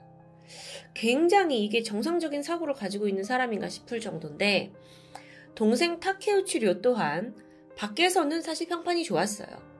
간호시설에서 일을 했는데 남을 돕는 일에 큰 보람을 가지고 있는 듯 했죠. 인간관계도 좋아서 주변에 늘 사람들이 많이 있었습니다. 그럼 이 남매 둘 사이는 어땠냐 봤더니 두 사람이 꽤나 돈독합니다. 누나는 알바한 돈으로 동생 핸드폰과 옷을 사주기도 했고요. 동생도 뭐 누나라면 끔찍히 여겼죠. 그런데 아버지가 사망한 이후 이 집에 남매만 남게 되면서 그 상황이 서서히 바뀌게 된 것 같습니다. 일단 이 두 사람이 덩그러니 집에 남았고 룸메이트가 됐죠. 그러면서 서로 집에서 지켜야 할 규칙을 만들게 됩니다. 그 첫 번째는 생활비를 반반 부담하자. 음, 뭐 당연하겠죠. 두 번째, 서로의 방에 들어가지 말자. 세 번째, 마지막으로 그 허락 없이 친구를 집에 부르지 말자. 뭐, 남매 간 서로의 프라이버시를 존중하는 기본적인 규칙으로 보입니다. 그런데 문제는 동생 료가 이걸 잘 지키지 않았다는 거예요. 이 남매가 월말이 되면 각자 사용한 영수증을 보여주면서 자, 생활비 얼마냐 이렇게 계산을 하기로 약속을 했죠. 근데 동생은 영수증을 모으지 않는 겁니다. 버려버리기 일쑤였죠. 이뿐만 아니라 누나가 방에 들어가는 걸 끔찍이 싫어하는데도 불구하고 한 번은 누나 방에 들어갔어요. 그리고 장난삼아 사진을 찍은 적도 있었죠. 그리고 정작 문제는 이걸 트위터에 올리게 된 건데요. 보고 계신 바로 이 사진들입니다. 방 안에 쌓여 있는 박스, 근데 그 박스 안팎으로 과일, 뭐 바나나가 놓여져 있죠. 이것만 봐도 사실 단적으로 이 방안이 어땠는지 좀 알 수 있을 것 같은데요. 어쨌든 료는 이렇게 난잡한 누나 방 사진을 올려서 놀렸죠. 아, 집에 아무도 없는데 누나는 혼자 뭐 재밌는 게임이라도 한 걸까요? 라는 글을 올렸습니다. 료는 어쩌면 누나가 집안을 너무 더럽게 쓰는 것에 큰 불만을 가지고 있는 듯 했어요. 이 외에도 남매 간에는 누가 쓰레기를 버릴 거냐, 설거지는 왜 안 했냐 등등의 사소한 트러블이 계속되었습니다. 근데 여러분, 사실 이 정도는 음, 남매 사이에서 평범하게 겪는 문제가 아닐까 싶은데 결정적으로 누나 에미를 아주 예민하게 만드는 한 가지 이벤트가 있었습니다. 이 집에 원래 셋째 여동생이 쓰던 빈 방이 하나 있었습니다. 근데 거기를 리오가 자신의 오락실 게임방으로 개조를 하게 된 사건이죠. 보시는 이 사진은 료가 직접 트위터에 자랑하면서 올린 자신의 그 오락실 게임방 사진입니다. 보시다시피 뭐 정말 그 외부에 있는 오락실에서 볼 법한 각종 기계들이 놓여 있죠. 료가 이 장비들을 직접 구매했다고 해요. 그리고 종종 자신이 플레이하는 영상을 찍어서 올리기도 했죠. 친구들을 불러서 놀기도 했고요. 료에게 이곳은 그야말로 뭐 놀이터, 아, 뭐 천국 같은 곳이었습니다. 그런데 이 방이 누나방 바로 옆 공간입니다. 그러니까 동생이 게임을 할 때마다 방으로 소음이 들려가요. 심지어 게임 기계들이 막 이렇게 전자 드럼도 있고 막 비트 맞추고 버튼을 막 누르는 그런 종류이기 때문에 소음이 더 극심했다고 합니다. 그리고 이 문제를 두고 두 사람 사이의 갈등이 깊어지기 시작했죠. 물론 이 게임방이 있는 일의 이후에도 남매 사이가 좋을 때도 있습니다. 둘이 간혹 외출을 해서 시간을 보내기도 했는데 그 기록은 료의 트위터에 고스란히 남아있고요. 오늘은 누나와 데이트하는 날, 누나가 사준 푸딩이 맛있다 등등의 지극히 평화로운 일상의 내용들도 남겨놨습니다. 그런데 또 얼마 못 가서 트위터에 네, 이러니까 누나가 싫다, 누나가 이상한 짓을 하고 있다, 뭐 다수의 불만이 표출되기도 하죠. 저는 사실 여러분께 좀 격양이 돼서 설명하긴 했지만 여기까지 하더라도 어느 남매들과 그닥 다를 게 없다라는 생각이 좀 들긴 하는데요. 어떠신가요? 이 남매에게 정말 갈등이 극에 달하는 결정적인 사건이 벌어지게 되죠. 사실 동생 류가 모르고 있던 비밀 한 가지가 있었습니다.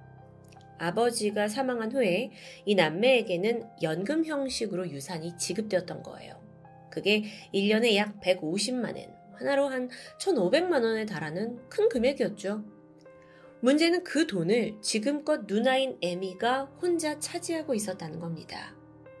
이걸 동생 료가 우연히 알게 되었고 격하게 분노했죠.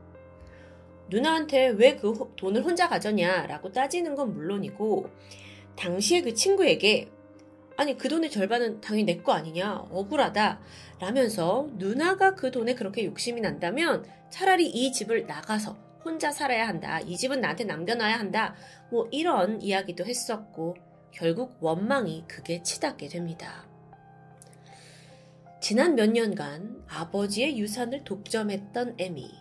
어라, 그러고 보니까 평소에도 소비 성향이 좀 컸습니다. 원하는 물건들을 마구 사댔고요. 그게 방에 막 어지럽게 쌓여 있었던 거죠. 아니, 그런데 또 돈에 허덕이기도 했어요. 사실 사건이 있을 무렵에 동생과 원래 반반 생활비를 내기로 했는데 이마저도 꽤 밀려 있었다고 합니다. 그래서 직장을 가지고 있던 동생이 거의 생활비 전부를 부담하게 되었고요. 우리가 이건 모르던 부분이었는데요. 주민들의 증언에 따르면 사건 한 달 전부터 이 남매의 원성이 높아지기 시작했다고 합니다. 리오가 여기 내 집이니까 너 나가라 라는 막 분노에 찬 목소리를 들은 적도 있었고요. 심지어 막 두 사람이 밀치며 몸싸움을 벌인 적도 있었고요.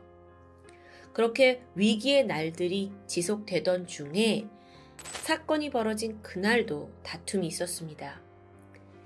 에미의 증언에 따르면 화를 내던 동생 료가 갑자기 부엌 칼을 쥐고 에미를 위협했다고 합니다. 겁이 난 누나 에미 또한 칼을 집어 들었고 그대로 동생에게 던졌죠. 근데 정신을 차려보니까 이 동생 허벅지에 칼이 꽂혀 있는 겁니다. 여기까지는 물론 누나의 증언이죠. 에미는 덜컥 겁이 났고 그대로 집 밖으로 나오게 됩니다. 그 후에 좀 진정을 시키고 시간이 지나서 집에 돌아와 보니 이미 동생의 몸은 싸늘한 시신이었다는 에미의 진술. 어쨌든 결론적으로 남매 간의 다툼 끝에 누나가 남동생을 살해한 정황입니다. 그런데 이 와중에도 에미는 당당했습니다. 돌발적인 상황에서 벌어진 비극이다라고 호소를 해요. 그리고 일관되게 내가 죽일 생각, 그 살인은 전혀 없었다고 주장을 하는데요. 이 말을 믿어주고 싶기도 하지만 동생이 사망한 시점부터 그녀가 한동안 어떤 행동을 보였는지를 보면 다소 수상쩍게 느껴집니다. 우선 동생이 죽은 걸 확인했죠, 에미는. 그리고 엽기 제격에도 이 시신을 다 토막내 버립니다. 동생을 토막낸 거예요. 이것 자체가 너무나 비인간적인데요. 그 절단한 부위들을 비닐봉투에 넣어서 약 2주간 냉장고에 보관하게 되죠. 그렇게 시신을 유기한 후에 에미는 어땠을까 보니까 평소처럼 출근도 하고 친구들도 만나면서 정말 아무렇지 않게 행동했습니다. 심지어 죽은 동생 신용카드로 쇼핑을 즐기기도 했죠. 집 안에는 동생의 시체가 썩어가고 있는데도 불구하고요. 하지만 결코 완전 범죄가 될 수는 없었죠. 평소 료의 집에 와서 함께 게임을 즐기던 친구들이 수상함을 눈치챘습니다. 당연했죠. 2주가 지나도록 연락이 되지 않는 겁니다. 근데 평소에 료는 하루에도 몇 번씩 트위터를 올렸을 정도로 약간 SNS에 광적이었다고 해요. 그런데 8월 31일 이후에 완전히 SNS 활동을 멈추면서 친구들의 의심을 사게 됐던 겁니다. 결국 2016년 9월 12일 친구 몇 명이 료의 집에 방문했습니다. 가서 보니까 집 앞에 료의 차가 버젓이 세워져 있어요. 문을 열어준 누나 에미. 그녀는 동생이 집에 없다 라면서 지금 집이 너무 더러워서 아무도 들어올 수 없다 라고 맞게 되죠. 친구들이 잠깐 확인만 하자 라고 했는데 갑자기 내가 배탈이 나가지고 아침 내내 화장실을 들락날락 했더니 집안의 냄새가 너무 심하게 난다 라면서 뭐 온갖 변명을 들어놓습니다. 그렇게 무려 1시간 가까이 실랑이가 이어졌죠. 친구들은 료가 차 없이 어디 갈 사람이 아니란 걸 알고 있었어요. 그래서 분명 집안에 있는 거다 아니면 무슨 일이 난 거다라는 게 확신이 들었고요. 누나의 행동에 더 이상함을 느꼈고요. 결국 경찰에 신고한 후 다음 날 경찰은 에미의 집에 들이닥치게 되죠. 문을 열고 들어서자 떡하니 거실에 두 개의 큰 비닐봉투가 보였습니다. 안에는 토막난 료의 사체 일부가 나눠서 담겨져 있었습니다. 그렇게 타케우치 에미의 친족 살인이 만천하에 드러났는데 왜 그토록 시신을 끔찍하게 훼손했느냐라는 질문에 대해서 뭐 그냥 어떻게 처리해야 될지 몰라서 해체를 한 것뿐이다 라고 덤덤히 진술하게 됩니다. 그리고 이 근본적으로 살인에 대해서는 동생이 먼저 칼을 쥐어가지고 나는 내 자신을 지키기 위한 정당방위였다라는 걸 끝까지 주장하게 되죠. 여론의 아주 뜨거운 관심 속에 재판이 열렸고요. 하나하나 증거들을 기반으로 분석을 시작했죠. 검사 측에서 뭘 주장하냐면, 아니, 두 사람이 몸싸움을 했다는데, 왜 당신, 에미의 몸에는 상처가 하나 없는 거냐? 라고 지적합니다. 실제로 이 두 사람이 체격 차이가 꽤 있어요. 그리고 남녀라는 성별 차이도 있죠. 그래서 몸싸움이 벌어졌다면 분명 에미가 더 다친 데가 많아야 하지 않을까요? 정말 동생에게 칼을 던져야 할 만큼 이게 격한 싸움이었을까요? 아니면 그저 유산을 홀로 독차지하기 위해 짜증나는 동생을 처리해버린 건 아닐까요? 재판에서 에미의 증언도 일관성이 빠져 있었습니다. 처음에는 나 그날의 일이 기억이 나지 않는다. 라고 말을 했어요. 그러다 나중에 이제 추궁을 하니까 동생을 죽였다라는 자백을 하게 되죠. 근데 그마저도, 아, 아, 아, 어, 그랬던 것 같다. 하고 애매모호한 답변이었습니다. 아니, 동생을 토막낸 후에 신용카드까지 맘대로 쓴 누나인데, 반성이나 죄책감은 그닥 보이지 않는 듯 했죠. 결국 일본 재판부는 그녀가 아주 위험하고 염치 없는 범행을 저질렀다고 지적했습니다. 하지만 결론적으로 에미에게 살인죄가 아니라 상해 치사죄를 선고하게 되죠. 상해 치사죄라는 건 사람의 이제 몸을 다치게 해서 사망에 이르게 하는 죄입니다. 살인죄와 다른 거는 그 사람을 죽이려고 하는 고의성이 있었느냐 없었느냐가 어, 핵심이 되겠죠. 결국 에미에게는 1심에서 상해 치사죄 그리고 사최 손괴죄 그 토막을 냈으니까요. 요걸로 10년형을 선고받게 돼요. 이게 죄값에 비해서 좀 가벼운 형량 같은데 여기에 그치지 않고 에미는 아 정당방인데 10년이 무슨 소리냐 라면서 다시 항소를 하게 되고요. 2심에서 결국 7년형을 최종 확정받게 됩니다. 동생을 죽인 누나에게 7년형. 여러분, 초기에 이 사건이 보도가 됐을 때는 이게 뭐 그저 남매 간에 아버지 유산을 두고 벌어진 참극이다 라고 해석이 되었습니다. 하지만 이제 언론에서 이들의 복잡한 가정사 그리고 둘의 관계가 속속 드러나면서 일부의 사람들은 좀 사건을 다른 시각으로 해석하기도 했어요. 특히나 한 정신과 전문의는 장녀 에미, 그러니까 범인 에미가 기능부전 가정에서 자란 생존자라고 표현했습니다. 기능부전 가족이라는 건 육아 포기나 또는 학대 등으로 어, 자녀의 욕구가 무의식적으로 억압된 상황에서 자라난 걸 말합니다. 이런 데서 자란 아이는 애정 결핍과 함께 자존심도 떨어지고 자기애도 떨어지고 또 타인에 대한 공감 능력도 떨어지는 경우가 많다고 해요. 그래서 자라나면서 그 해소 방법으로 자꾸 물질적인 것으로 공허함을 채우는 성향을 보이기도 한다는데요. 그래서 그렇게 에미가 유산을 독차지하고 막 물건을 미친 듯이 사대고 방에다 쌓아놓고 했던 게 아닌가라는 해석인데, 물론 이런 불안정한 가정 환경은 충분히 이해하지만 비슷한 결핍 과정의 자녀들이 모두 살인마로 자라나는 것은 절대 아닙니다. 정당화될 수 없죠. 불행한 가정사가 있다라곤 하지만 버젓한 집에 유산까지 있던 남매입니다. 둘 사이는 사실 누구에게나 있을 법한 형제 간의 티격태격이었던 것 같고요. 결국 돈과 가족 중 가족을 포기한 누나. 이 사건은 씁쓸하게 해석해야 하지 않을까요? 지금까지 토요미스테리 디바제식합니다.